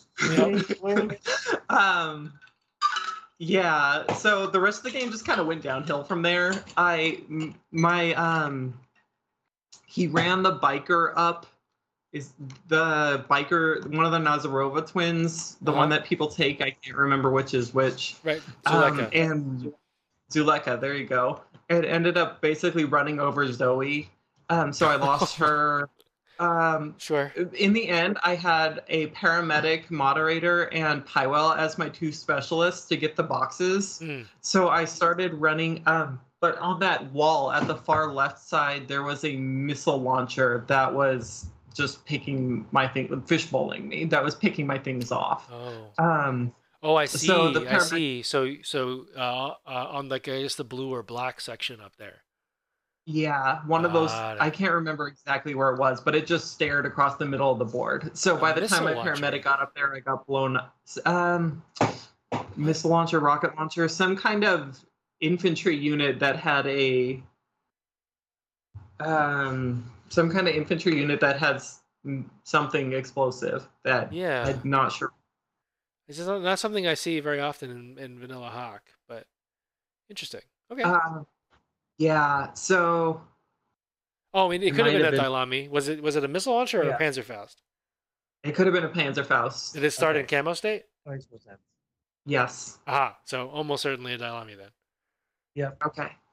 There you go. Um, yeah, blew up my paramedic. It ended up with me having like I moved everything. I used all of my command tokens that I had left to move everything from group two to group one Sure. just to get like six orders to Pi-Well. Because I and then I sneaked Pi-Well up all around the edge and got him to the loot box where he promptly died. Um, so and I had rough. orders left. So Yep. uh, Yep. but yeah, I just couldn't. I couldn't open the boxes in the end of the game. Is what happened. hmm Um, I did get my two classifieds done, so it, it ended up being eight to two. okay. Um, but I really just misplayed the beginning. Is really what got me. Um, Interesting. It chased you all game. yeah, I I my prow- I basically wasted eighty points on prowlers and didn't do anything useful with them. Yeah. Um, it's rough when that happens, right? You just you just get the you know you see red, you're like, "There's an opportunity, I can punish deployment," Right, and then right. it doesn't go well. Can't recover. Yeah. There, um, you can't see it from this angle, but there, that middle lane that goes vertically up, like straight down the middle what of the the board. was Cyclone is watching? Yeah, there was a sniper opposing it with um, mimetism and MSV. I'm not sure what. I don't know the hot units well enough. Sure. Um, and I ended up using my Chimera to eclipse grenade and get Oh. murder something that was guarding the boxes, but then she got she murdered two things in close combat and then got killed. How did um, she by die? the sniper. Oh, she got shot by, by the the sniper. sniper as you like move through a line or something. So I, Yeah. but I mean, the the sniper wasn't the like the cyclone and the sniper couldn't see each other though, right? It looks like there's no fire lane there. Um, I think they could because you can't see it on this board, on, like from this picture, but there's a gigantic like can of beans that was behind that black box Oh, I see. So the sniper was Like, elevated, so there was a shot over that black Yeah. box. or a paint can or something. Yeah, it was a very tall cylindrical building behind that. Got it. Okay.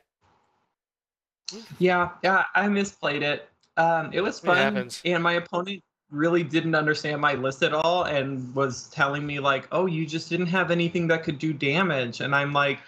Well, I had a Feuerbach, I had two prowlers, and I had a missile launcher. Like I could, I could, I had things that could have punched you. I just, I, I didn't. Yeah, yeah. Like if it, if it doesn't go well, you It know, was there. yeah. right? Oh no, you misunderstand. My list is deadly. It's me that's not. Sometimes, sometimes it happens. I've noticed you've done this twice now. You've put your your vertigo facing the back table edge, or like facing the other side. Um, is there is there a reason that it's like that and not like more angled to cover the the other part of the table, like the the side of the table?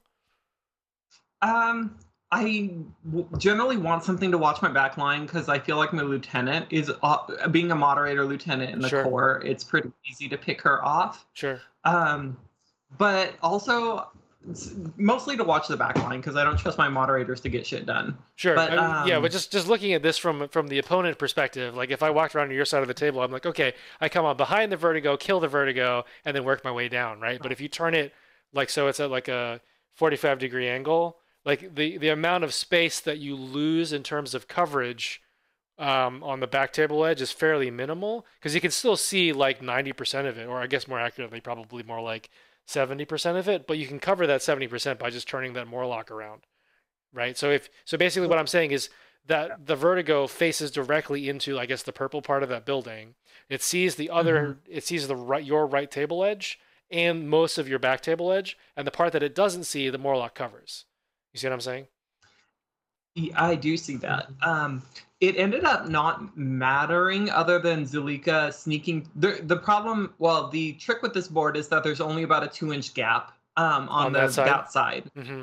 It's be- that between that blue wall and the board edge. Oh, sure. Um, so for most of the game, it was locked down by a by a Morlock. Um, oh, I see. So you, so that Morlock It's- made it to that that corner, I guess, by the by the blue wall. and they just sat there. Okay. Yeah, and basically did a stand uh, stare off with Zuleyka and the Morlock not really moving until turn three. Mm-hmm. um, or not moving more than they had to to get into those positions, basically. Which is funny now that I say it because they're both impetuous. Mm-hmm. But um, but yeah, you are right. I could have covered more of that side of the board. I didn't feel like I had to as much just because there wasn't that that much over there. Yeah, And I that- mean it's that it's it's a very small. I mean, obviously the, the you're you're doing the right thing here, which is like the back table edge is a concern. You should cover it. Uh, it just it's just like a slight optimization um, may save you against uh, somebody playing very aggressively with airborne deployment. Um, Yeah. And that was something I didn't have to deal with in this list. I did have to deal with the impersonator, but the airborne deployment didn't mhm. like just didn't drop anything in there. Um, that right side of the board was underpopulated the entire time. Yeah, it looks a little ended up- dead, but it does look like there's a huge Yeah. a huge fire lane. yeah, yeah, yeah. that's where Pi-Well sneaked through because Zuleyka ended up doing a suicide run against my Morlock and Zo- to kill Zoe. Uh-huh. Um, oh, is that and is it that worked, Zoe right next to the the uh, the the vertigo there? thing. Yeah, Okay, okay. I thought I, I, I couldn't tell. It looked like it looked like the custodier Yeah. to me, but um, Mm-hmm. gotcha. Okay, yeah, that makes sense. If you want to snipe, okay, cool, interesting. so eight eight two not in my favor. It was a decent, fun enough game. I misplayed and I was okay with it.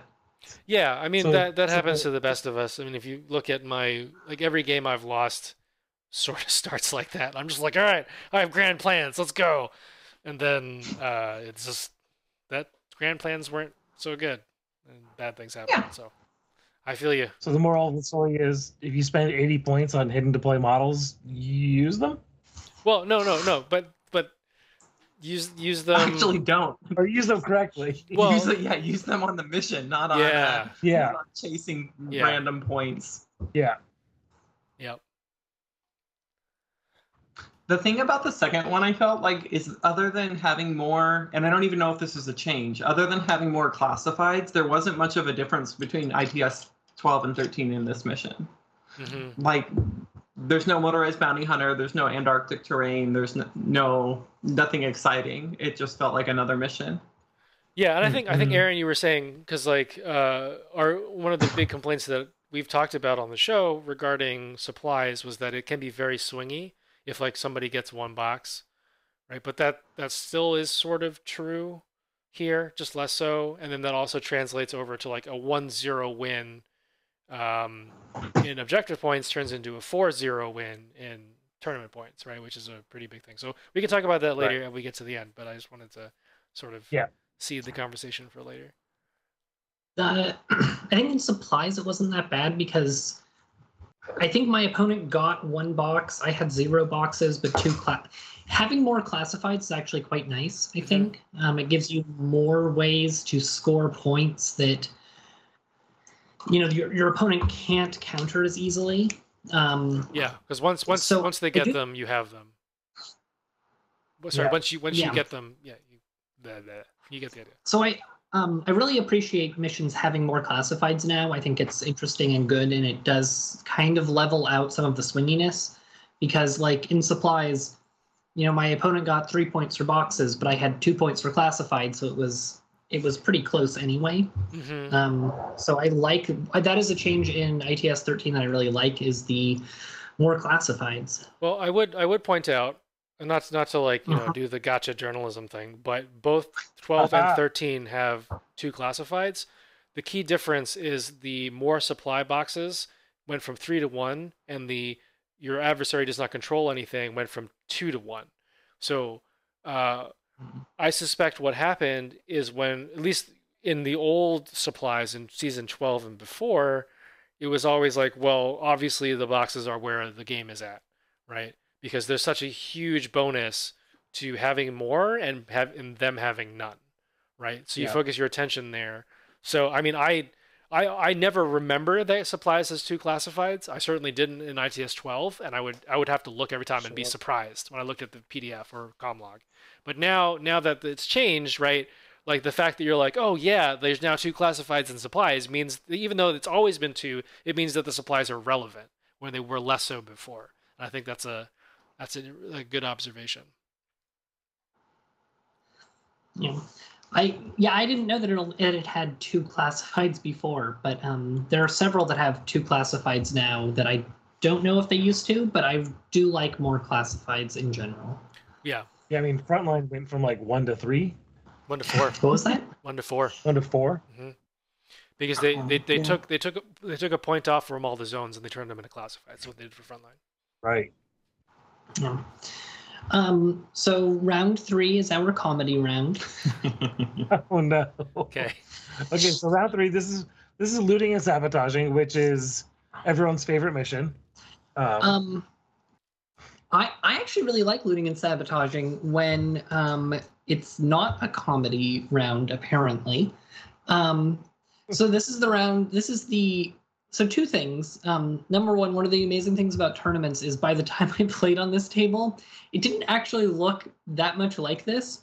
There were a lot of pieces that had moved quite a bit. sure. So uh, the table was somewhat different. Um, Okay.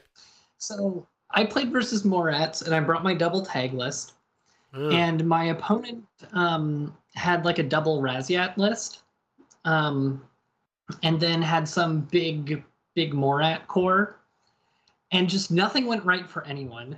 Um, Oh, no. first- I was like double ra- double Rasyat and looting and sabotaging should just be like the self high five. right. I've done it. Congratulations, me. so he dropped uh, the first Rasyat uh, on, and Uh-huh. he didn't uh, apparently watch um, this show to learn that uh, Scarface is actually really awesome in close combat. So Scarface punched the Rasyat in the face, and uh, Yes. that was that was the end of that. Yes. Excellent. Um, I'm gonna close combat with my tag. You're gonna what? I'm a Rasyat. yeah, I know. He's like, yeah. So I've got you know I've got MA two, and I've got Natural Born Warrior, and I've got CC twenty two. I'm like, that's fine. I've got CC twenty two, and I've got CC minus three, so I'm just on a nineteen. Yep. you know. And uh, yeah, so he got punched by a tag and died. That's So like that a, was cool. a TikTok. The face when you get a Rasyat into face to face with Scarface. Yeah. Um. So that was most of. I don't remember. He also had some of those uh more. I mean, the Morats who run around and hit stuff. I forget what they're called. More Uh, ass. Daturazi? Yeah, Daturazi. Mhm. Um, they ran around, and then I spent my turn shooting them. Um, I I had a just love how fiddler. dismissive that is. I don't know. you- The the more you know, the more that are good at stabbing stuff. I just shot him. Well, he, You're not he ran multiples of them up to you know to smash stuff and grab stuff from boxes, and Sure. then they got shot. So that was the end of that. Um, I think they weren't supposed to get as shot as they did, but you know, nothing went right for anyone in this game. I say that about all my models. Like you shot that way more than it was supposed to get shot. Um, my anaconda climbed up on uh, the building, the Mythic Games building on the uh, on the right there, Okay. Mm. and uh, started HMGing everything. And then a Daturazi got into base to base with it and killed it. hmm So that was really fun. Um, I brought Fiddler, and I learned that Fiddler is incredibly difficult to play. Um, Hmm. sh- there's just she has a lot of rules that you have to remember. She has multiple models that you have to move. She's not actually good at shooting, like in a traditional sense. So she is just difficult to play well. Um, I think you know we can talk about fiddler later but i i definitely learned that she is a you know extremely hard to play well model more than anything else like there's just so much going on that makes her very hard to play Sure. um well, let's talk about it in this in this context. Take a second. So, is it, are, are we looking at the table from your perspective? yes Okay. so from my perspective um so one of the big problems with fiddler is she has the movement abilities and kind of some of the combat abilities of someone who you would think would be like an assassin or like a flanker Uh-huh. but she is also too ex- like so i'm used to playing yojimbo who has very similar stats to this or deceptively similar stats Sure. he's also got the plus one contender hmm instead of the drop bears he has koalas Right. um, he's also good in cc but differently and so when you look at it I wouldn't so say she's first- good. I'd say she's above average. well she's she will beat anyone who's not a cc specialist right. She does have the extra burst, which is cool. Yeah. Yeah. yeah, so the she- two burst yeah. is very good and two burst with decharges is even better or the two burst with the parasites anyway Yeah. she can hit Yeah. people in close combat Yes. so she's kind of deceptively deadly but also she's a lot of points and you don't want to sacrifice her Sure. um, and so, like with Yojimbo, it's 18 points. You can throw him across the board. He'll murder people, and then if he dies or when he dies, that's fine. But and he also has smoke to get across the board. hmm Fiddler doesn't have the smoke. She doesn't have mimetism. She's not as fast. Her gun's not great.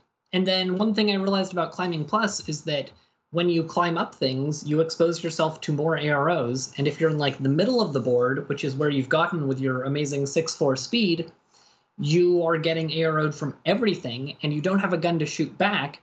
So you're just in this weird space where you you can get it's very easy to get her into dangerous situations that she can't get herself out of.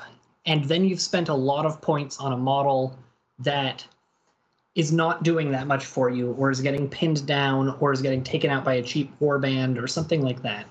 Mhm, mhm. Um, we were talking before the show, and you two were saying she's a turn two or a turn three model, and I think that's right. hmm Um, and I just think she's very she's I, I don't think she's bad, but I think she's going to be very difficult to play, and she's going to be very difficult to utilize to her full potential, because and also because she has you know the jackbots, it's just going to be really really like she's a lot of cognitive load on you.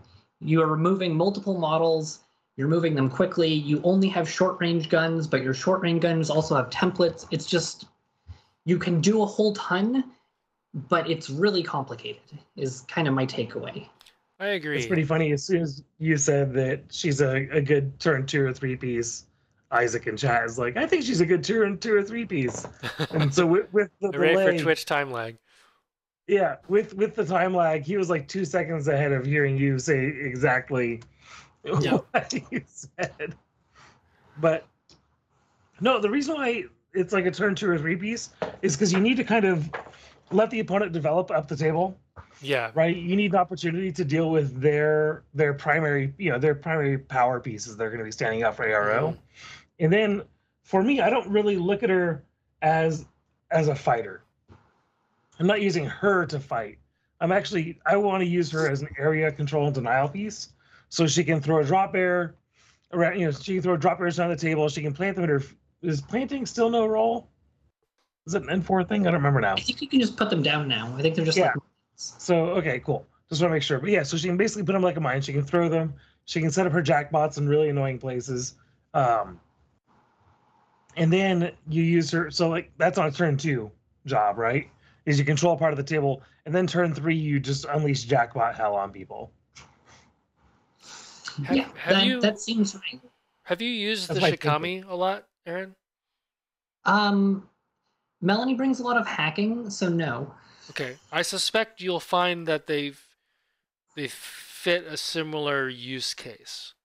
Hmm. Yeah, Um, I, I think that's probably right. Um, I have definitely had Shikamis do like turn two or three cleanup where they are just bouncing from rooftop to rooftop, murdering every single thing. mhm. Um, and yeah, I, I, yeah, they're probably, she'll probably be very good later in the game, but I also think she'll require a lot of finesse to kind of get Right. her points. I mean, I, I see I see the same I see the same statement with the Shikami, right? Like that's if you look at all the history of my discussion of JSA, I make the same statement. Like Shikami is a finesse piece. Uh, it's not going to solo a flank by itself, um, and and you need to invest in it early to develop its position, but not overcommit.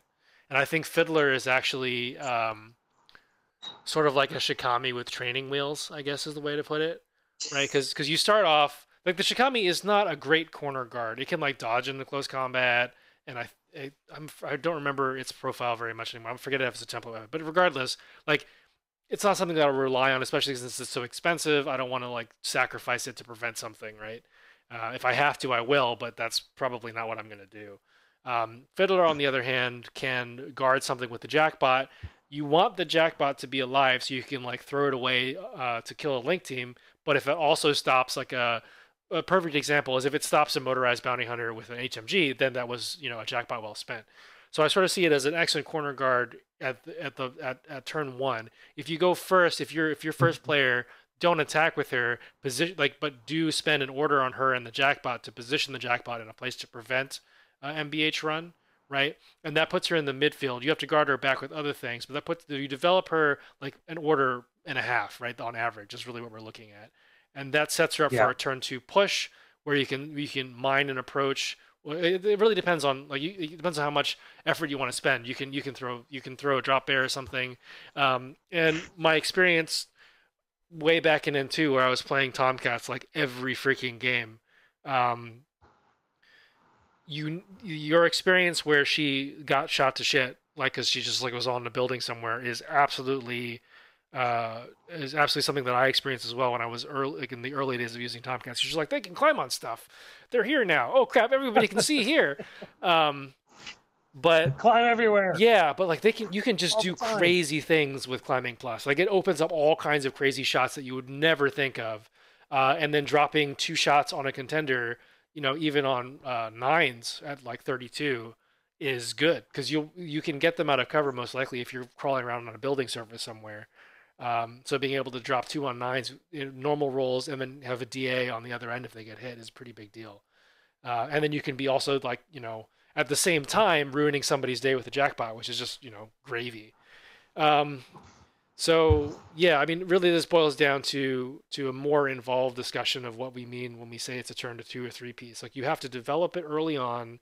Um, you have to invest in it, which which sounds bad, right? You're just like, I don't want that because I want a unit that can do all of it by itself. I don't have to invest in a Morlock. I don't have to invest in like a mutt, Right. right? Like it's like it just sort of runs itself. It's a jerk by itself. But I think Fiddler opens up a lot more stuff that you can do because she has such a diverse toolkit. Um, that if you if you if you pay up front like a few orders, you know, turn one, turn two, turn three can be uh, really devastating, especially because she's a specialist and can do things like pick tags back up. Yeah, I I got to when I got to my turn three.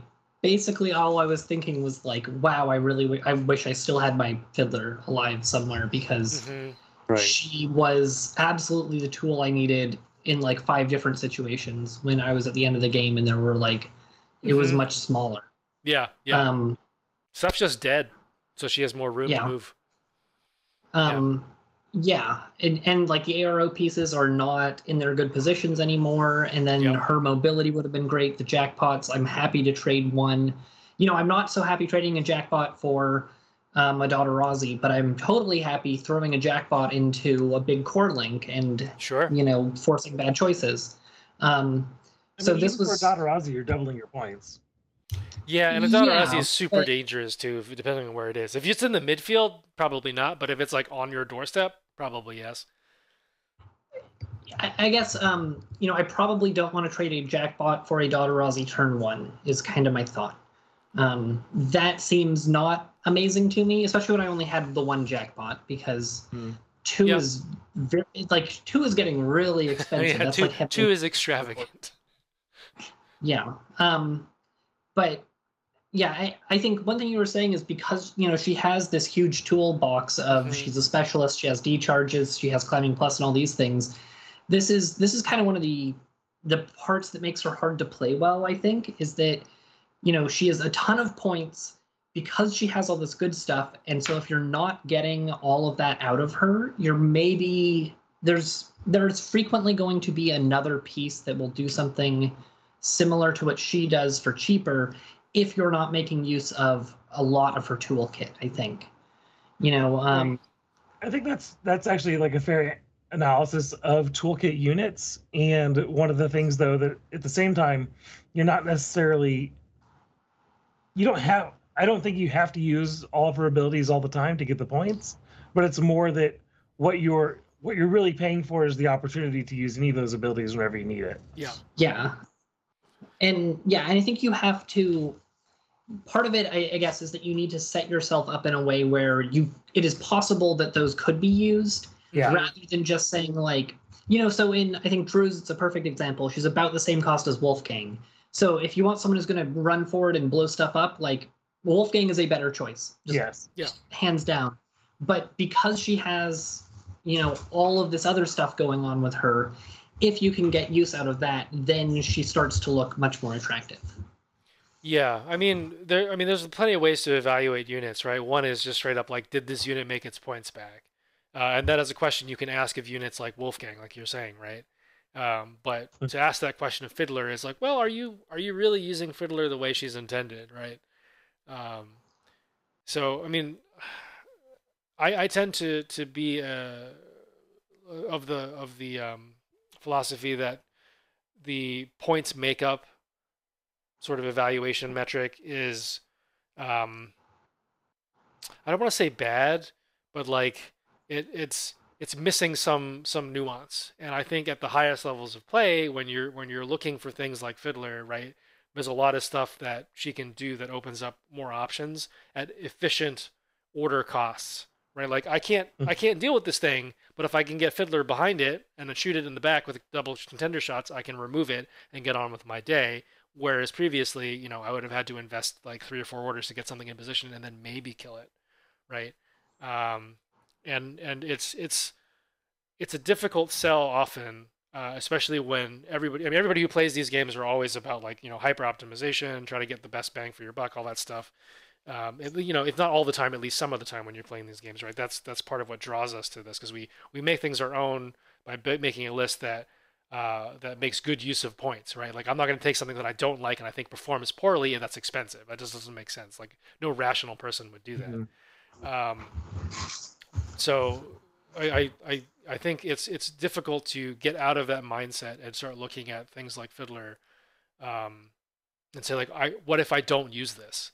What happens in the game where like you know Fiddler just sits there and does nothing, uh, uh, and then or or you know like my my Uberfall just sit there and do nothing, or my tag just sits there and does nothing, right? So, it, but that that doing nothing may also you know be uh, taking up space in your opponent's brain, and that that is something that is hard to quantify, especially in the middle of the game, right? So like uh, Adam, you're always saying fighting Brachiel, right, is like fighting a wall of yeah. stone. Like you know, you feel like you're not making any progress. He's not under any pressure.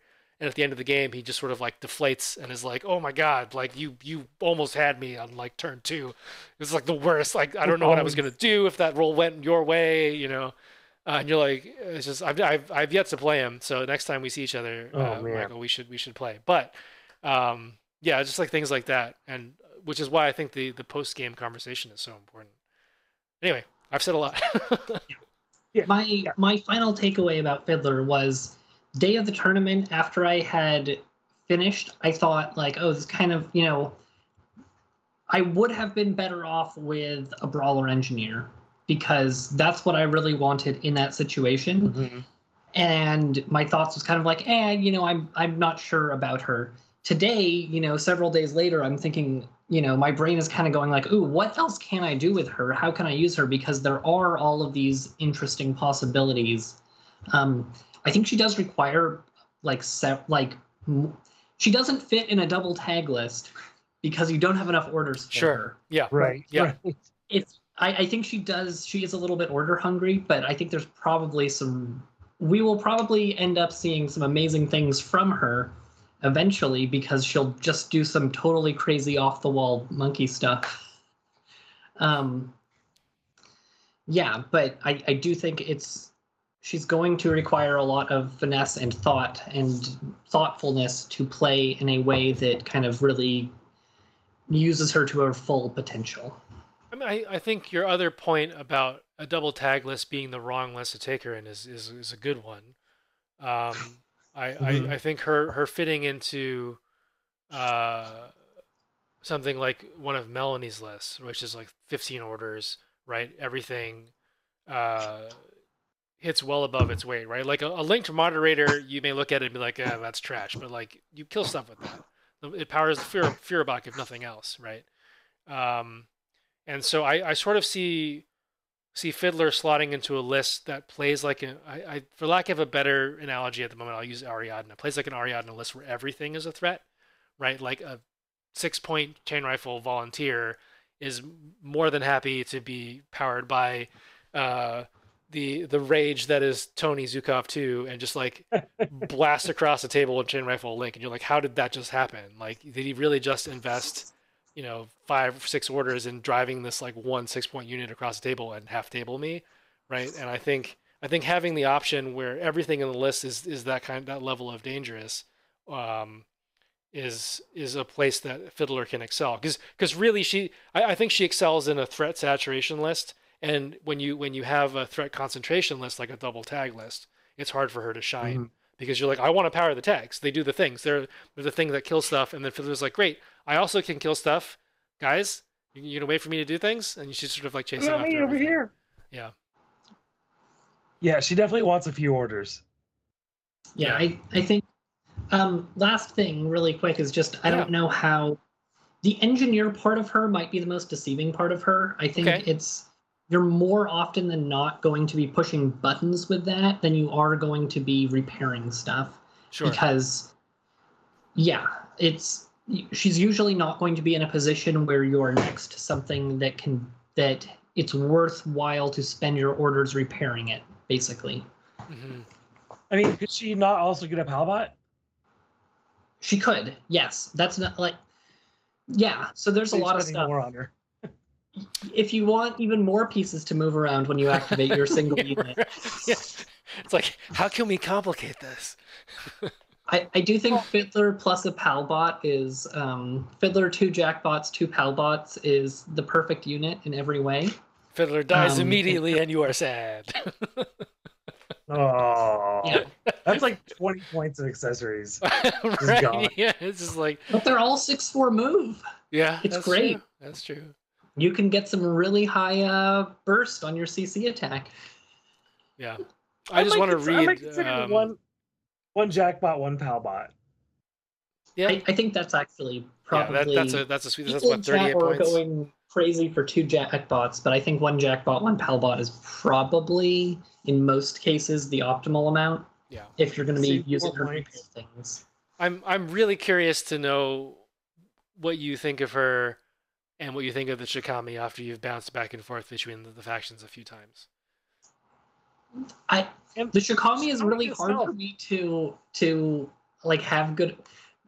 One of my times with the Shikami, it got um uh carbonated and Yeah. then it got swarmed by an Uberfall Sure. and you Yeah. know, I'm haunted That- by that of just Yeah. like, yeah, you know, the the 14 point moderator and the 20 point chimera just ripped through my thing, and there was literally nothing it could do.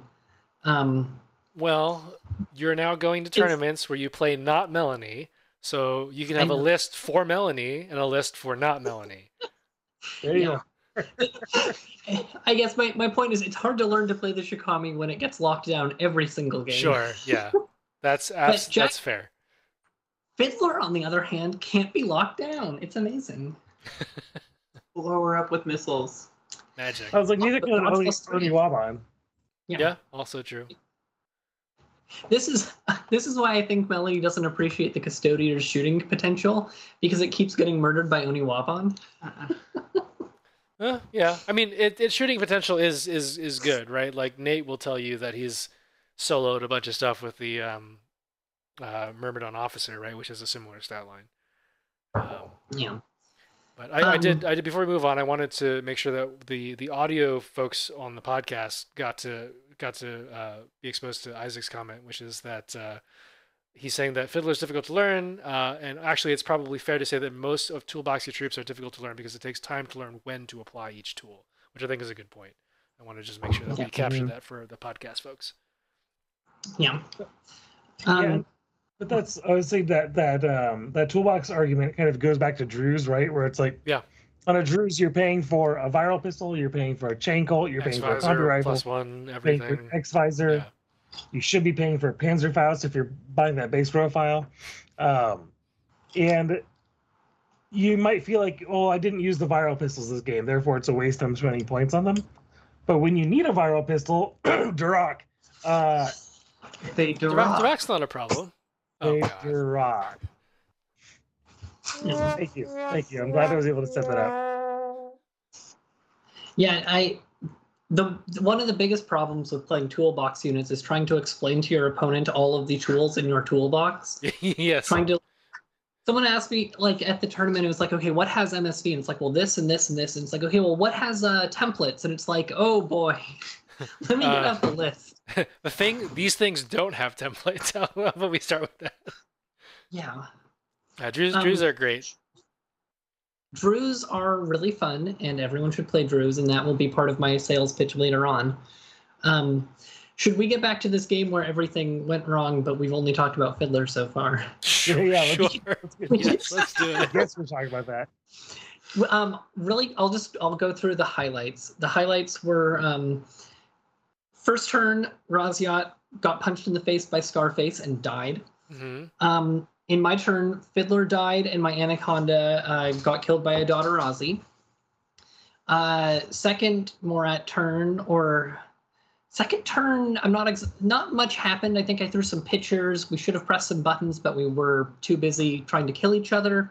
Third turn, um, his other uh, Rasyat came on and um, shot my one of my Druids in the back, and just the bullets bounced off, and then like someone just like turned around and lit him up with like an SMG or something. And uh, so yeah, just two Rasyats did absolutely nothing.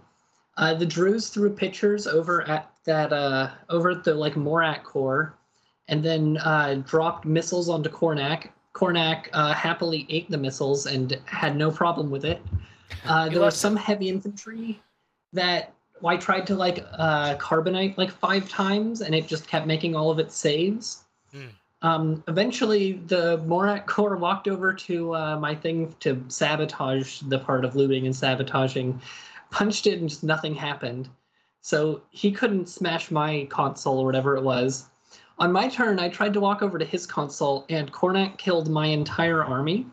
I think I started with eight troops, and Kornak killed six of them on my turn. Oh my gosh. Um, he killed Scarface plus Scarface out of the tag plus Cordelia plus like two Druze and a brawler and just like everything. I could not move out of my like deployment zone because Kornak was just sitting there on the console just mowing everyone down.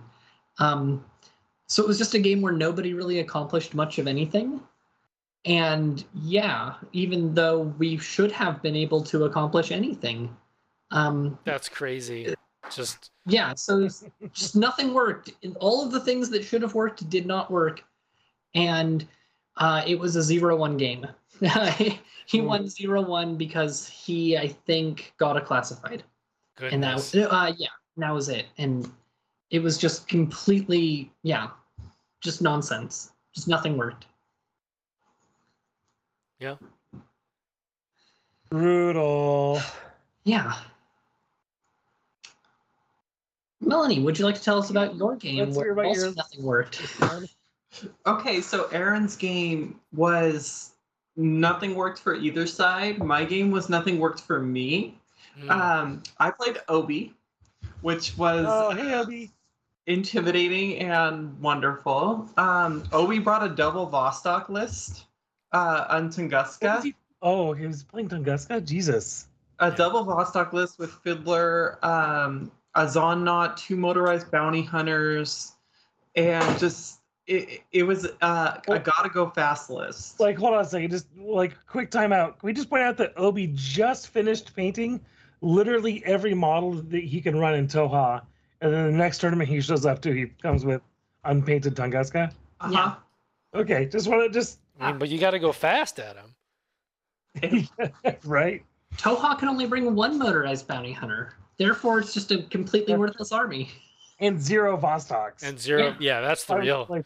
That's the real statement. Did he? Did he have Um, the the missile launcher Vostok too? He had a. uh, yes, a missile launcher Vostok and a marksman rifle or The Mark Twelve.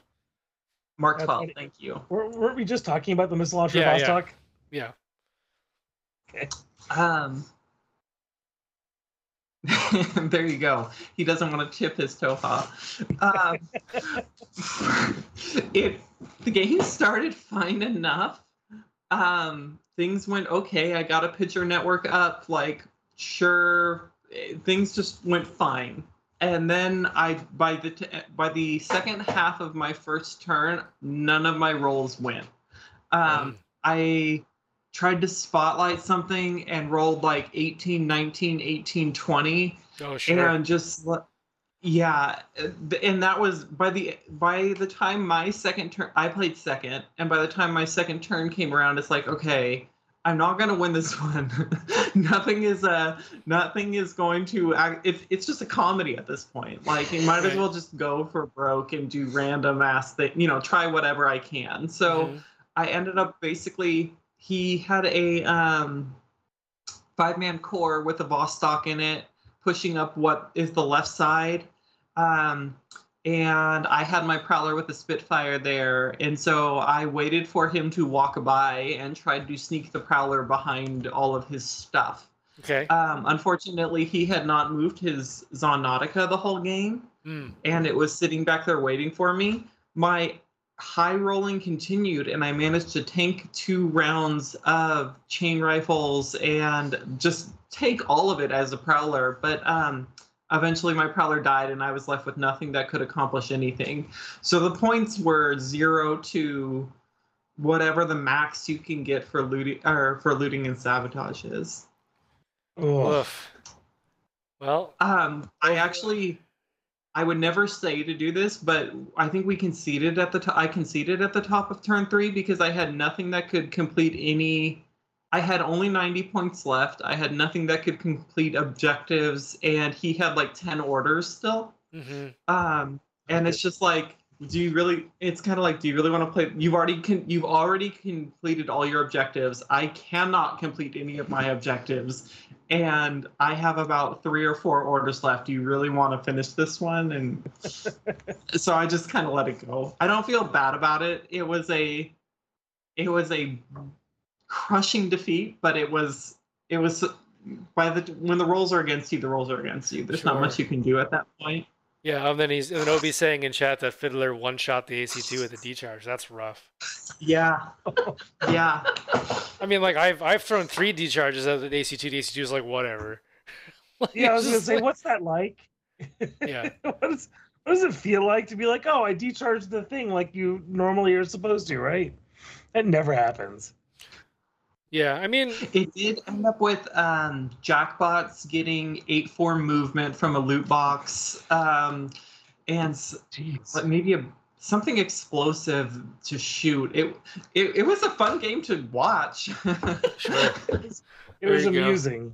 it was amusing. Well, I, I, I want to address AU Dude's comment uh, in chat about coming from a StarCraft background, the stigma against conceding confuses me.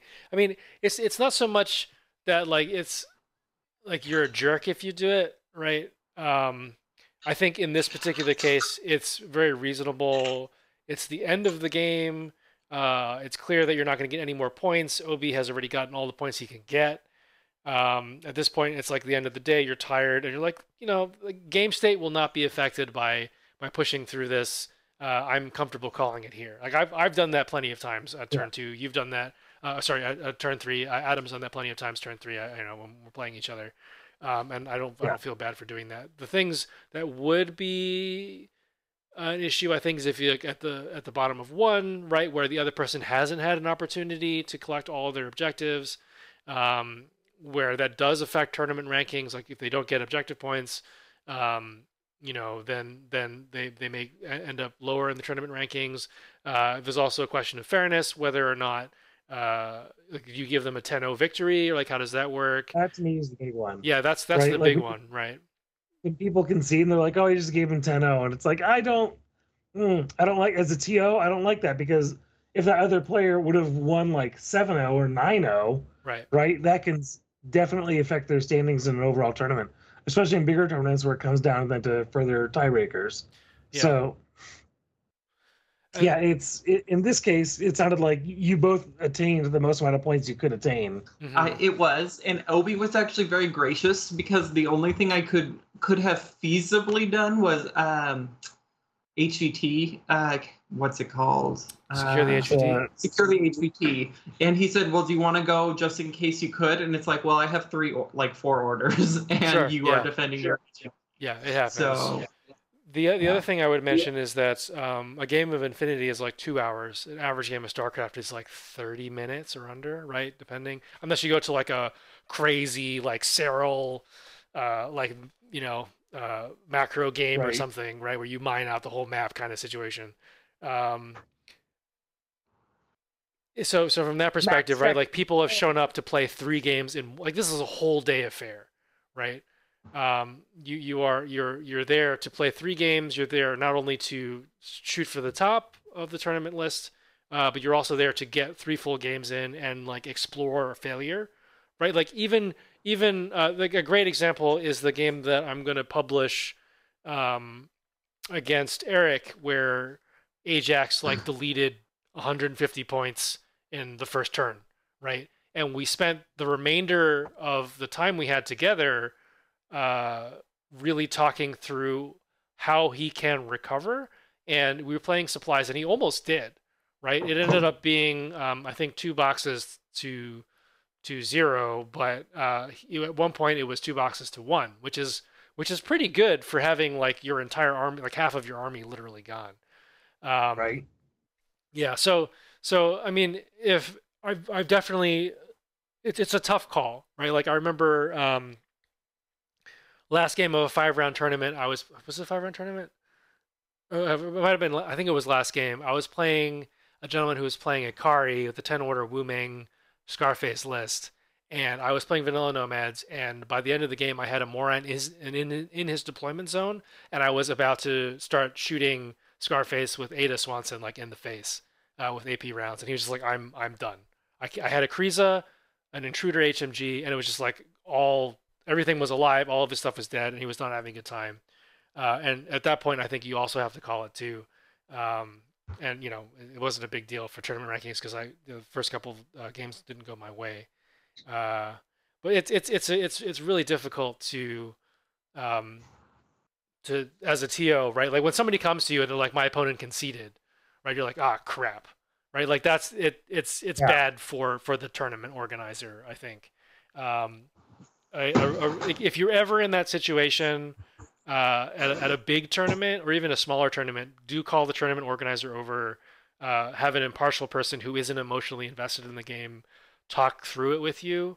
Uh, I've even done things like uh, like I, I've I've had game nights where you know some somebody comes up and it's like I can't do anything. This game is over. I quit. And You're like, okay, hang on, let's let's take a step back. Let's not talk about the game. We'll go get a soda from the fridge or something, and we'll come back, and then I will. You explain to me what the situation is, and let's talk through it together as a team, and maybe you can get something out of it, right? And some people respond well to that, some people don't. Um, but really, I guess the bottom line is like, you, the reason that we I play Infinity, I think uh, the re- reason Adam plays Infinity is to improve, right? Um, and so like when we approach this sort of discussion uh, as TOs and as players, uh, it's important to play through it all to get the experience. I don't, you know, and then of course I don't I don't want to speak for for uh, Melanie and Aaron here, but that's that's sort of the way I see things. Yeah. Yeah. I'd agree. Normally, I wouldn't concede. Um, and just to comment, we are huge StarCraft fans, which is why we have this soju in the first place. Oh, But There you go. um, But uh, normally, I wouldn't concede. It just was so.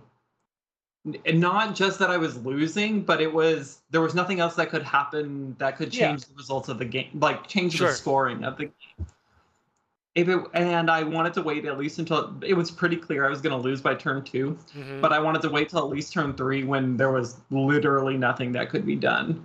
Um, so yeah, and I th- and I think that's. I mean, I think we both agree that that's that's fine, right? Right. It is. It, it is. You know, I think the bigger point is in a tournament when people concede. I feel like a lot of times people go so 10-0. and It's like no, that totally ruins everything. Yeah, don't do that. Don't do that thing. If yeah, you know, if it's like turn three and there's literally no way for either of you to score more points by finishing it out, or if it's the bottom of turn three and there's no way for you to score more points, like yeah, there's no reason to spend extra orders letting more of your units die. You know, like you walk away with the points you have. Um, I think that you know those are all totally reasonable. I mean, it really like if the, but but to take the StarCraft analogy again, right? Like or, or the comparison, I guess is is the word I'm looking for. Um, you know, there's there's no reason to go to a complete building kill, right? Because it's like obvious. It's like all right, well, you have like I've lost my my unit ball. Uh, my supply is like you know just drones now or whatever, and like you're just gonna win it. I'm not gonna wait for this. And so this is a clear case of that. It's like all right, I'm just dead, and we don't want to like make you walk all your stuff over to my base and kill it. That's stupid. Um, but like I think the thing that we're arguing against is like sort of the BM StarCraft play where you're like halfway through the game and you're just like I can't win this and it, game state looks reasonably balanced and all of a sudden you're just like you're just like quit you know you, you don't even give the GG that's sort of like the the thing we're arguing against especially because Yeah, it like yeah. totally f's with tournament rankings Look at you pulling out all your all your uh, StarCraft words. I should have said Star Trek words. Damn it. you, you missed an opportunity oh man Uh, okay, so uh, bikes. You both used bikes. Yeah. So m- moving on to just kind of overall thoughts. Um, Yeah. Bikes. I love bikes. I loved bikes before. I still love bikes now. I I think that the Mimetism 3 on like Kum bikers is great, but it's Mhm. not going to save your life. You know, it's your bikes are you know if you're having like some kind of cheap throwaway bike it's the the mimetism 3 is nice but it's not going to really it's not a huge buff it's a buff but it's not game changing in any Let's be honest though, the few times it does work, you're gonna be like grinning ear to ear. sure yeah but half the time you know like the thing is if you're like if you're a biker and all you have is like a chain rifle like you're not even like getting like a face-to-face roll as you move up against something like if an, an aro piece of any kind is still going to stop you if you have mimetism 3 if you had it or didn't have mimetism so you know most of the time the mimetism isn't going to do very much especially on the cheap on like cheap bikes that are getting it um Short. it's it's fine. Um, on big bikes or bikes with big guns, um, like the Red Fury motorized bounty hunter, it's so nice. It's it's such a buff. Um, I want to play a Conta Cemento now because they have availability too of uh, the Montesas. Um, if that if I could find that starter box, I would I would definitely not start very another hard one to because I don't need more. more I had I had to buy out somebody's army to get it Yeah. Um the anyway, th- those like if you have a bigger bike, if you have a Zondnautica with a Spitfire, um the Red Fury b- motorized bounty hunter is great. Like those bikes, I think deploying them non impetuous is a huge buff. Um, and I think they're really good. And I think the Red Fury motorized bounty hunter at only half a swick is incredibly good, especially in something like Druze. Um, yeah, I think we're going to see a lot of the motorized bounty hunters, especially the Red Fury one. It's such a good profile. It's really it's so cheap. Like the because now now the, they get the impetuous discount but don't have to be impetuous. Yeah. Um the I mean so I think the the impetuous discount on reg on like walking around infantry troops makes a lot of sense. Having the same discount on bikes doesn't entirely make sense because bikes have their own downside, which is being silhouette four and not being able to go prone. So Right. you're huge. You, there's just not a lot of place to put you, and you can't really hide. Um, so I feel like there should have been an extra motorcycle discount, which there now is basically. Um, so I feel this kind of puts bikes into a good place, but they're not going to be broken, except for maybe the Red Fury motorized bounty hunter because it is so cheap for just such a big fast gun. Um, yeah, I don't normally take bikes because they're not in my army, um, but I do like them. Uh, I found that in the ITS 13, like just giving me a bike was nice to have a bike, and we already kind of talked about it, but I saw it as something to do whatever needed to be done just because I could throw it away and not lose any points. Um, my bigger concern with the bike is that I can't add it to my app or like printout sheet of my army, which really annoys the hell out of me. Oh, Uh, funny. But uh, what we did is we printed out an army that was all three profiles of all three of the bike just on its own Oh, sure. page. So then Right. we had a page of bikes basically. Just to have the reference. Um, Yeah. But uh, I will say that there's definitely going to be some talk about how to score them. Um, at the tournament we went to, it was ruled that they count for points and that all motorized bounty hunters, not just the free one, are specialists. Um, which, yeah, is going to be interesting to see kind of how those things play out in the The future. specialists? yeah. The the rules say something like the motorized bounty hunter is a specialist for this mission or something, which is in Oh. English somewhat ambiguous. I think Sure. it should just be the one free one, but right. But you know, um, you need I'm like not yeah, gonna complain. you just need to make a call as the TO as to what it is. Yeah. Yeah. Sure. So there will be some confusion starting out. Um, Yeah. My my big prediction is that people are going to suddenly realize that bikes have actually been good the whole time, but they'll blame it on ITS 13 for them being Right. now, Right. and we will slowly start to see more. Um, I don't think I saw any except for the free one at uh, the tournament we were at. You saw, I guess, Zuleyka, but I, and Obi's have three. oh yeah, Obi knows what he's doing. Obi's a smart person and a uh, a man of culture. Obi is in the chat talking about how good the bikes are in Tunguska. So. Yeah. Right. Um, I what I'm really hoping this season does is it makes people play bikes and then they realize that bikes have been always good. Have all like bikes have been good before. They were always good. They're really good. You should play all the bikes. And I hope that now you are forced to bring bikes, people will realize that they were good the whole time and start using them more. Yeah, I just look at my Mavericks every time. I'm like, Mim- mimetism, MSV1, bikes getting cover with light rocket launchers. Yes. Yeah, those any bike that has range is going to be extra good. Um, I think. I think Sure. those are the bikes that are really getting buffed. But like, yeah, if you just had like a chain rifle before, yeah, it's a buff, but it's not really game changing. Something like the Montesa, though, very good. Big change. Yeah. Big good change. Yeah, I, I think I that'll- think it really like boils one down to um, you know what your tables look like. If you have a very open table, bikes are bad, right? Because there's no there's no place for them to go, right? Without getting shot by something, even with that mimetism, um, on cover, right? You're still got a large base; it's hard to hide. So, um, I, I can see people in those kinds of metas where it's like our tables are sparse. Um, so you know, I, I think I think that's you know, having never been to Inter- Interplanetario, I, I feel like that's the state of affairs there, right? Just like s- Mhm. s- more sparse tables than we're used to seeing in the U.S. Certainly more sparse than we're used to seeing in the Pacific Northwest.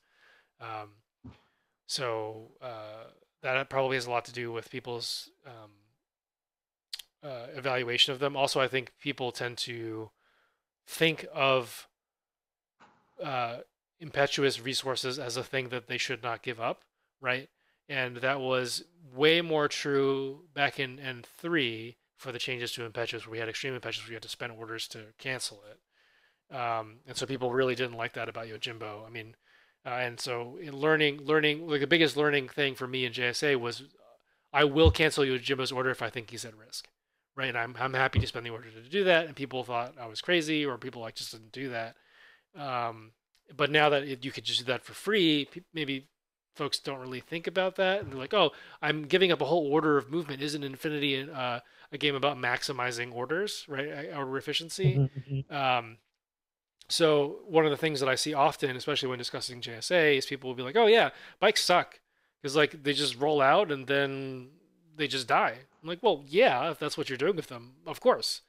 Um, but if you save them, uh, like re- really, what it is is is you're saving it for later, where you're at an order deficit because stuff is dead, and you make up for those orders because the bikes are fast. So uh, a bike moving is basically a, a half order because it goes so damn fast. So you with your depleted order pool in turns two and three, you can now still do things. Um, and that's sort of the way I approach bikes, and I think is the way you know you approach bikes too, Aaron, right? So Yeah. uh, for, if you if you take that perspective, things start to look really good. And then, of course, you know we we've talked about this a lot in the context of heavy gear. Fast things in a game about positional advantage are good. Period. That's how it works. Yeah. Weird.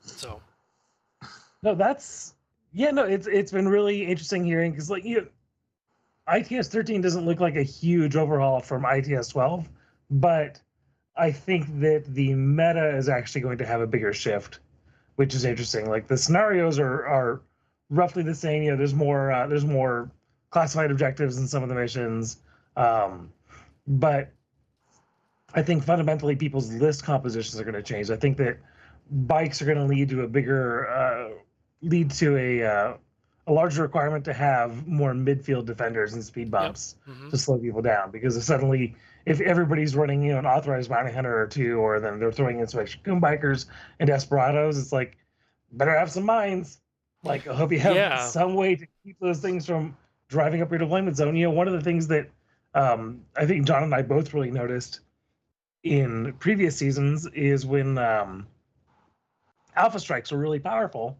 and then people would just null deploy and when I would go against somebody in null deploys and combined, I always had like one Gaki or one Preda, you know, that's moving six six climbing plus, getting across the table in one, you know, in its own impetuous and a regular order in the enemy deployment zone. Suddenly a dogged chain rifle, you know, like that's that's awful. Nobody likes doing that. Well, Kum bikers do that, and now they have mimetism and can choose to not be impetuous and can get cover and are even meaner. So it's definitely going to now force people to play more AROs, Mhm. right? Like there's all these like results that are going to happen. Um, it will be there will have to be a meta shift. I So um on the last episode you were talking about how um they were giving away those basically uh, some of the missions come with those free uh, total reaction combi rifle bots Oh sure. Mhm. Mhm. and we were saying like well those actually already exist like you can already take those they they're Yeah. not really very expensive. I you know both the bikes and those kind of feel similar to me in that you know these are good pieces that are already in the game. We were, we're encouraging you to take them because we're not seeing people take them but they're in a good place balance wise i you know i i think that there are when I read people online talking about infinity balance, a lot of times it's people complaining about, um, you know, one or two specific things, And then if you actually talk to people, they go like, "Oh, well, there's these options, and there's these options, and there's these options," Sure. and I hope that maybe some of this, um, some of the ITS 13 stuff is kind of poking people and going, hey, you know, you can play other stuff. There is other good stuff in this game. If you, you know, try playing other things, you'll learn that, you know, actually this one strategy isn't completely broken because there are actually other things you can do. Um, so I, I hope people start trying out new stuff and quit whining on the internet about how whatever the current thing is is broken because yeah Yeah, it's true. Good I mean, getting there, people to not win on the internet. Yeah, step one. yeah, yeah Um, but it's true though, right? Like the internet, the internet, I feel like still was like, oh my god, burst six Kriza, and here we are. It's like, well, step one, don't get shot by the burst six Kriza. it's it's it is a gun coming from one place. Don't I mean, let the, that the one Burst place 6 shoot you. Kriza, though, is. I don't want to derail it. It is very good if you use it against No, it- multiple targets. That is where it really shines. effing good against multiple targets. Yeah. That's why you don't let it see multiple things. Yeah. I mean, I I I like what they're doing. Uh I'm not entirely certain that this like this is something that should stick around long term for the health of the game, but I think Sure. it's it's a good disruptive tool to push people in different directions. I mean, like this is going to change the way I evaluate units. Um right? So like uh, I've Yeah. I've liked the things like the Urigan or um, any of the combi rifle TR bots, like we like Aaron was just saying. Um, but one thing that I had sort of started to optimize out of my list was mine layers, and mines are good, um, but it's just like what ended up uh, happening to me was it generally felt like uh, I didn't have enough spoons to place mines well, uh, and so it was easy to clean up, or the mines just weren't getting me the effectiveness that I want. And in effectively all cases, right, uh, taking a mine layer in the midfield equates to losing a specialist in the midfield, like in like 99% of the cases, right? Like Morans are uh, a good a counterexample, but you, uh, I think I think it's true for most most things. Um, so you're like, well, there's a lot of emphasis on doing stuff in the midfield, pushing buttons and such. So I'm losing that ability now, and the the guy still has mines, so I can correct the lack of mines uh, by placing them and then recamoing, right? So that's that's something I can control in the game. So I don't lose the capability. It's just I don't get it at deployment. Now with the prevalence of bikes and how mobile they are, um, you do kind of want that bubble shield a little bit, right? You want a little bit of uh, midfield defense, like we were talking about. Um, and I think you know we were talking about this in other contexts about like people who are very polarizing. They're like, well, you shouldn't play that faction because it has no camo, and therefore that faction is bad. Like th- those are arguments that I've seen happen on the internet. Um, and you know, if if if you evaluate uh, a faction based on whether or not they have camo. Camo is an incredibly powerful skill. It does all kinds of things. It breaks a lot of interactions. It's an exception case for for a lot of the rules of the game, right? I you can shoot everything. I cannot shoot a camo token, right? It's Just not allowed. Um, so if you if you take it from that perspective, yeah, sure. Then then you know these other factions aren't interesting to you, uh, but that doesn't mean the faction can't accomplish the, the mission just as well as anything else that doesn't uh, that doesn't. I mean, are you going to tell me that steel is bad, right? Because it doesn't have camo, you know. So um, Steel's bad because it's mostly dudes. there, there you go. Okay, that's that's a valid criticism. If what you're looking for is a is a you know 50-50 distribution or uh, primarily female or something, right? Uh, so it really is. Aaron and you- I had a discussion about this. It is the gayest army in Infinity. but sure. Steel is incredibly homoerotic. I mean, it's got Brad Pitt in it, right? So, um, You don't need to get distracted on that right now, though. Yeah. Yes, uh, we'll save that for the, for the discussion after the show, right? Um, but uh, yeah, like I, I, I think this will force people to think about stuff differently uh, in a in a positive way. I'm just not sure that I want it to stick around forever. I guess is what I'm what I'm getting at. Anyway, I I feel like on I don't think the mimetism is terrible on bikes. I think that we're going to discover that maybe the non-impetuous deployment was a bit of an overcorrection in some cases. Right. Um, I think a lot of times you're still going to want your bikes impetuous um, because, you know, like we were saying, you know, you're maybe not going to be using that impetuous order on turn one, but having four orders for turns two and three is going to be better than having three orders spread across.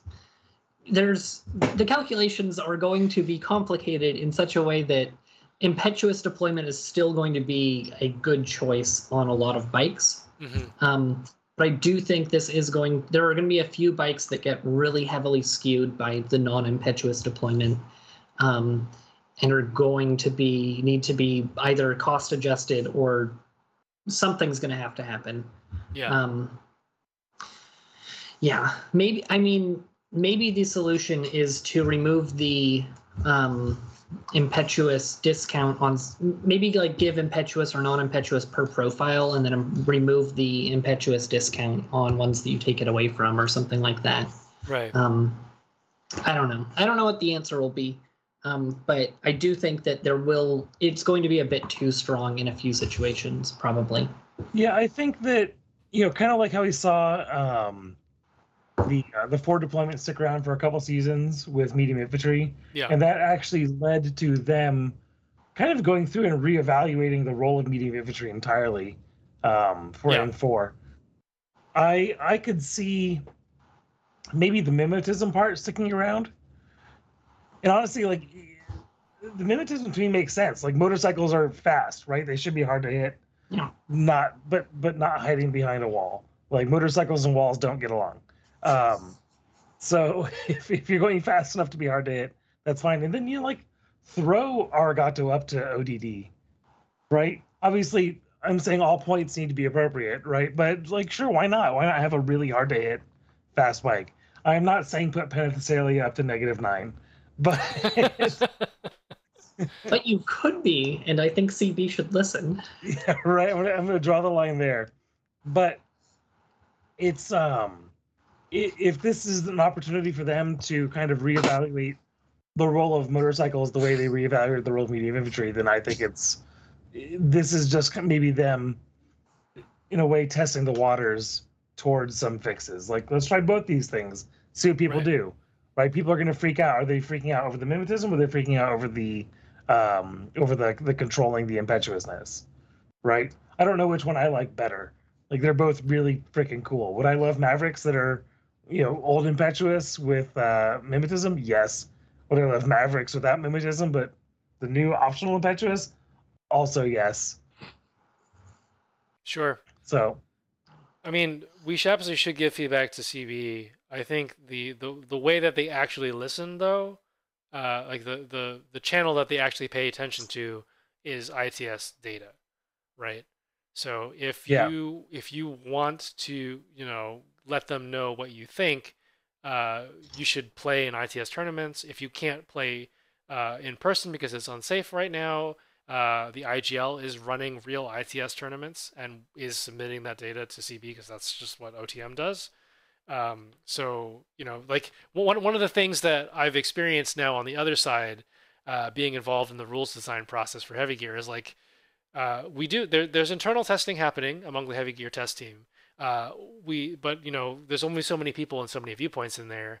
Uh, so so please do submit more data to rules test teams, like either at DP9 or Corvus Belli in this case, right? And the the metrics Mhm. that they look at, and they've told us that they look at, right, repeatedly, is they pay attention to ITS list submissions, uh, ITS rankings, and all that stuff. So if you like bikes and you're taking them, you're being successful with them, right? They'll see that, uh, but only if you're playing in in in uh, tournaments and stuff. So uh, this, I guess, is a plug for playing tournaments in person if it's safe. Um, and uh, uh, you know, plug for the Infinity Global League, which you can find at infinitygloballeague.com. do they still do the one shots Still do the one shots. They do, I think. You can buy a one shot code for like two bucks or something like that. no I- it's okay i just found i just found out it's half a euro Yeah, and you know obviously i don't think this means you have to do it but I, it does i believe affect your its score it Um, does. it does. Uh, although CB, if you're listening, I did buy a one shot code like years ago and never got the actual code. So you either owe me two half a euro or a one shot code. Grumble, grumble.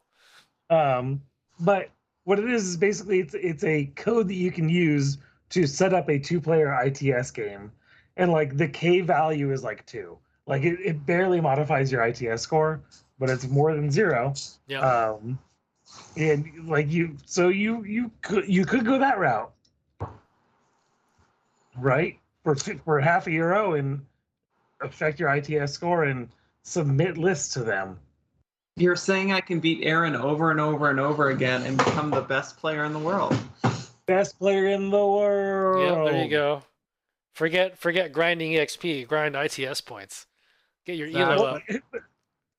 so like really though i think the k value is two and if you know anything about the way uh the way elo scores are calculated that's very low the k value for the rose city raid i think was 32 There you go. All right, so we got to play a lot. yeah exactly like I Oh know how to- no. Sounds like a lot of a half a euro. yeah, yeah. right i gotta sk- i gotta have to you know skill up my my skinning for leathercraft like here we are how many wolves need to die oh man! But, but speaking of tournament scoring, right? We we touched on uh, the the the four the four zero win if you get a one zero OP win, right? I don't know if you want to expand so- on that a little more. So something that um I was kind of I don't know, I, I feel kind of bad about is kind of the takeaway is you know if you my last game was a 0-1 loss and be, you know my opponent did a classified and I didn't and then other than that we were just both incompetent in rolling dice I guess. Um and like when you have a really really close game like that and then somebody you know happened to get a classified um, they've changed the tournament scoring so that that now has become like a 4-1 tp in 4-1 in tp Hmm. so you can have this super close game and then the result is that the Hmm. opponent is getting four points to your one point whereas before it was three points to your one point and that the bigger swing kind of just feels worse in a lot of ways and i think also is less representative of when you have close games. Um, they've put a lot more emphasis on winning rather than other metrics that i think might be better like you know scoring more points or something. Doesn't the the result of this though actually make it so that so like low this so one zero is is a as low of score as you can get right? Uh-huh. um now i need to crunch the the numbers in my head and i've had a little bit too much whiskey to do that. But i felt like uh somewhere like it basically it made it so that the lower scoring games the one zero games might have had a bigger gap but like the the games that ended like seven to six ended with a more narrow gap than they did previously. Um, mm, no, because that um, so the most points, the most TP you can get is what is five. So now it's yeah, so it's still a three point gap. Um, I I guess you know my my main thought is there should probably be more points devoted to scoring points in the game, and fewer Mhm, points for just Sure. you know Right. So so I guess if you if you just eliminated TP altogether and went straight to OP, that would be a an improvement in your mind. Um, no, probably not. Um, That's that's I mean, that there- would be an overcorrection. there, there's, I mean, there, this is definitely a, an extremely like complicated topic. Sure. Like, I don't want to say like, oh, I have the answer, but I think that last season felt better to me than this season, where it was three points for a win and now it's four points for a win, and it's just the hmm you know games can be very very close, and then you get this you know four one TP thing, Right. and that's it doesn't feel good and it doesn't really reflect how close games may have been right Yeah, I mean that's that's true in general. Of so I mean, like we can take a look at look at from like a game makes design perspective, right? So, um, uh, Heavy Gear before we came up with the um, HDBTS tournament system uh, was a game where basically all the points were were available all the time. Infinity is a game where some points are mutually exclusive. Like if you flip the antenna, I do not get that point, kind of thing. Right. Yeah. And so, uh, like we, we talk about this in context of games like, oh, this is a four point swing. I, I I gain two, you lose two, right? So by nature of the mission design, you are already pushing a pretty large gap in point scores because of that. So most heavy gear games will end in like a like a five four t- like you know close game, and in, in, a close game of Infinity may you know be like a six three, right, or a six two or something like that. Um, and so there was a push. I think what would have that been like season thirteen that they introduced the new the new team. Sorry, season twelve where they introduced the new tournament point ranking stuff. Yeah.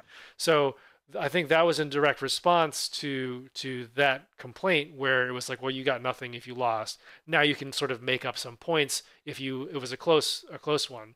Um, and then of course with COVID, it was hard to get any serious amount of data from large tournaments because they were all canceled, right? But the feedback that that I that has been like rattling around some of the TO uh, Warcor forums and stuff or like chat groups is that some some of the issue that was happening was you would see this banding where you would separate into these like clusters of people that end up having to play each other again because there wasn't enough differential between uh, a high scoring loss or high scoring tie and a win right so the fact that it's it's it, you're pushing the disparity now is i think in direct response to that and an effort to to create that disparity again to to spread out the pairings more um, so even if even though it feels bad I think it, it I mean, of course I don't know. CB hasn't commented. This is my speculation. I suspect it's I suspect it's that mm-hmm. though. So like I I almost prefer that because I like I don't want to play the same person twice, right? Like I'm here to play random people that I've never like I would rather go to a tournament and play all new people. Like I don't want to play people that I drove there with, you know. Um, so I, I guess it's it's yeah as, as you as you mentioned aaron it's, it's a tough problem i don't think any of us have the answer right now but i just wanted to shed some light as to like what they might be thinking and why they made these decisions yeah no i i absolutely i mean i i understand this is a complex thing i think that i don't know i i don't have an answer i just don't like how it is right now fair right right I think, uh, I think also part of it comes into the comparison of a loss versus a tie because what they did is they pushed victories up to four and ties up to 2 mm-hmm. right? Where previously you could get a like like what is a what should give a player a better score? A low scoring tie or a high scoring loss. And yeah. the problem was that when you we use the TP and then the OP as tiebreakers, your your low scoring loss actually scores higher. Or sorry, your high scoring loss would score higher than a low scoring tie. Yeah, and there's also the issue of what should score more a low scoring win versus a high scoring tie. And like, right. I, I do not have an answer for these things, but and I so, think the way it is set up right now feels weird. Yeah, right. I, I agree with that sentiment for sure. I mean, yeah, I guess like the more I think about it, I like I agree that that makes sense, but I also think that um a you know like a, a one-one tie can be indicative of both players are terrible, but it can also be indicative of an extremely hard fought game. I think John and I almost had a game that ended in a one-one tie, right? Zero zero tie. Uh, or zero zero tie, right? And and it was an extremely hard fought game. That was a rough um, game. and hit a zero zero tie with the with the uh, with the previous rules meant that people who lost games actually scored higher. Um, and so maybe that's where they were coming. Like again, speculatively, like maybe that's where they're coming from with the math, where they wanted a low scoring, like they wanted a tie to definitively be better than a uh, than a loss. But even then, a zero-zero tie and versus somebody who does a high scoring loss, they can still get both the offensive and defensive bonus in some of the missions. Yeah. Um, ends up being a tie, but that's a that's a harder edge case. Yeah. But yeah, it, I mean, it does affect the math. It is interesting. It is a little demoralizing getting zero points. Yeah. Right. Where you're one point.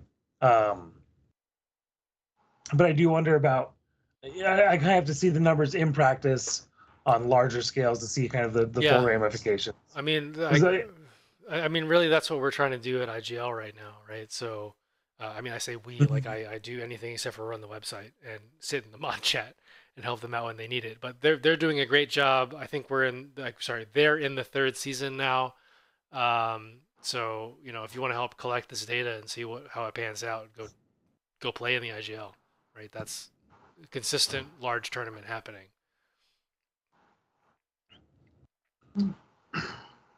Well, great. Thank you so much for your your first tournament report of the new season. It's yeah. not broken, even though everyone on the internet is going to complain about it. Oh my god, Turns everything's broken all the time. Really, what you should do to get the attention of the game developers and to have positive influence in the community is go to the forums and have all caps bad spelling. Like if you could translate it on Google Translate to two or three other languages first, and then Yeah. retranslate it back to English, and all caps, and then misspell half the words. Okay. That will, I, that really gets their attention. hmm Yeah, I've I've heard that that definitely works, and they don't just uh, have one person there who isn't really paying too much attention. Yep. Exactly. Excellent. Well, anything else you'd like to add? Uh, Um, Druze are awesome.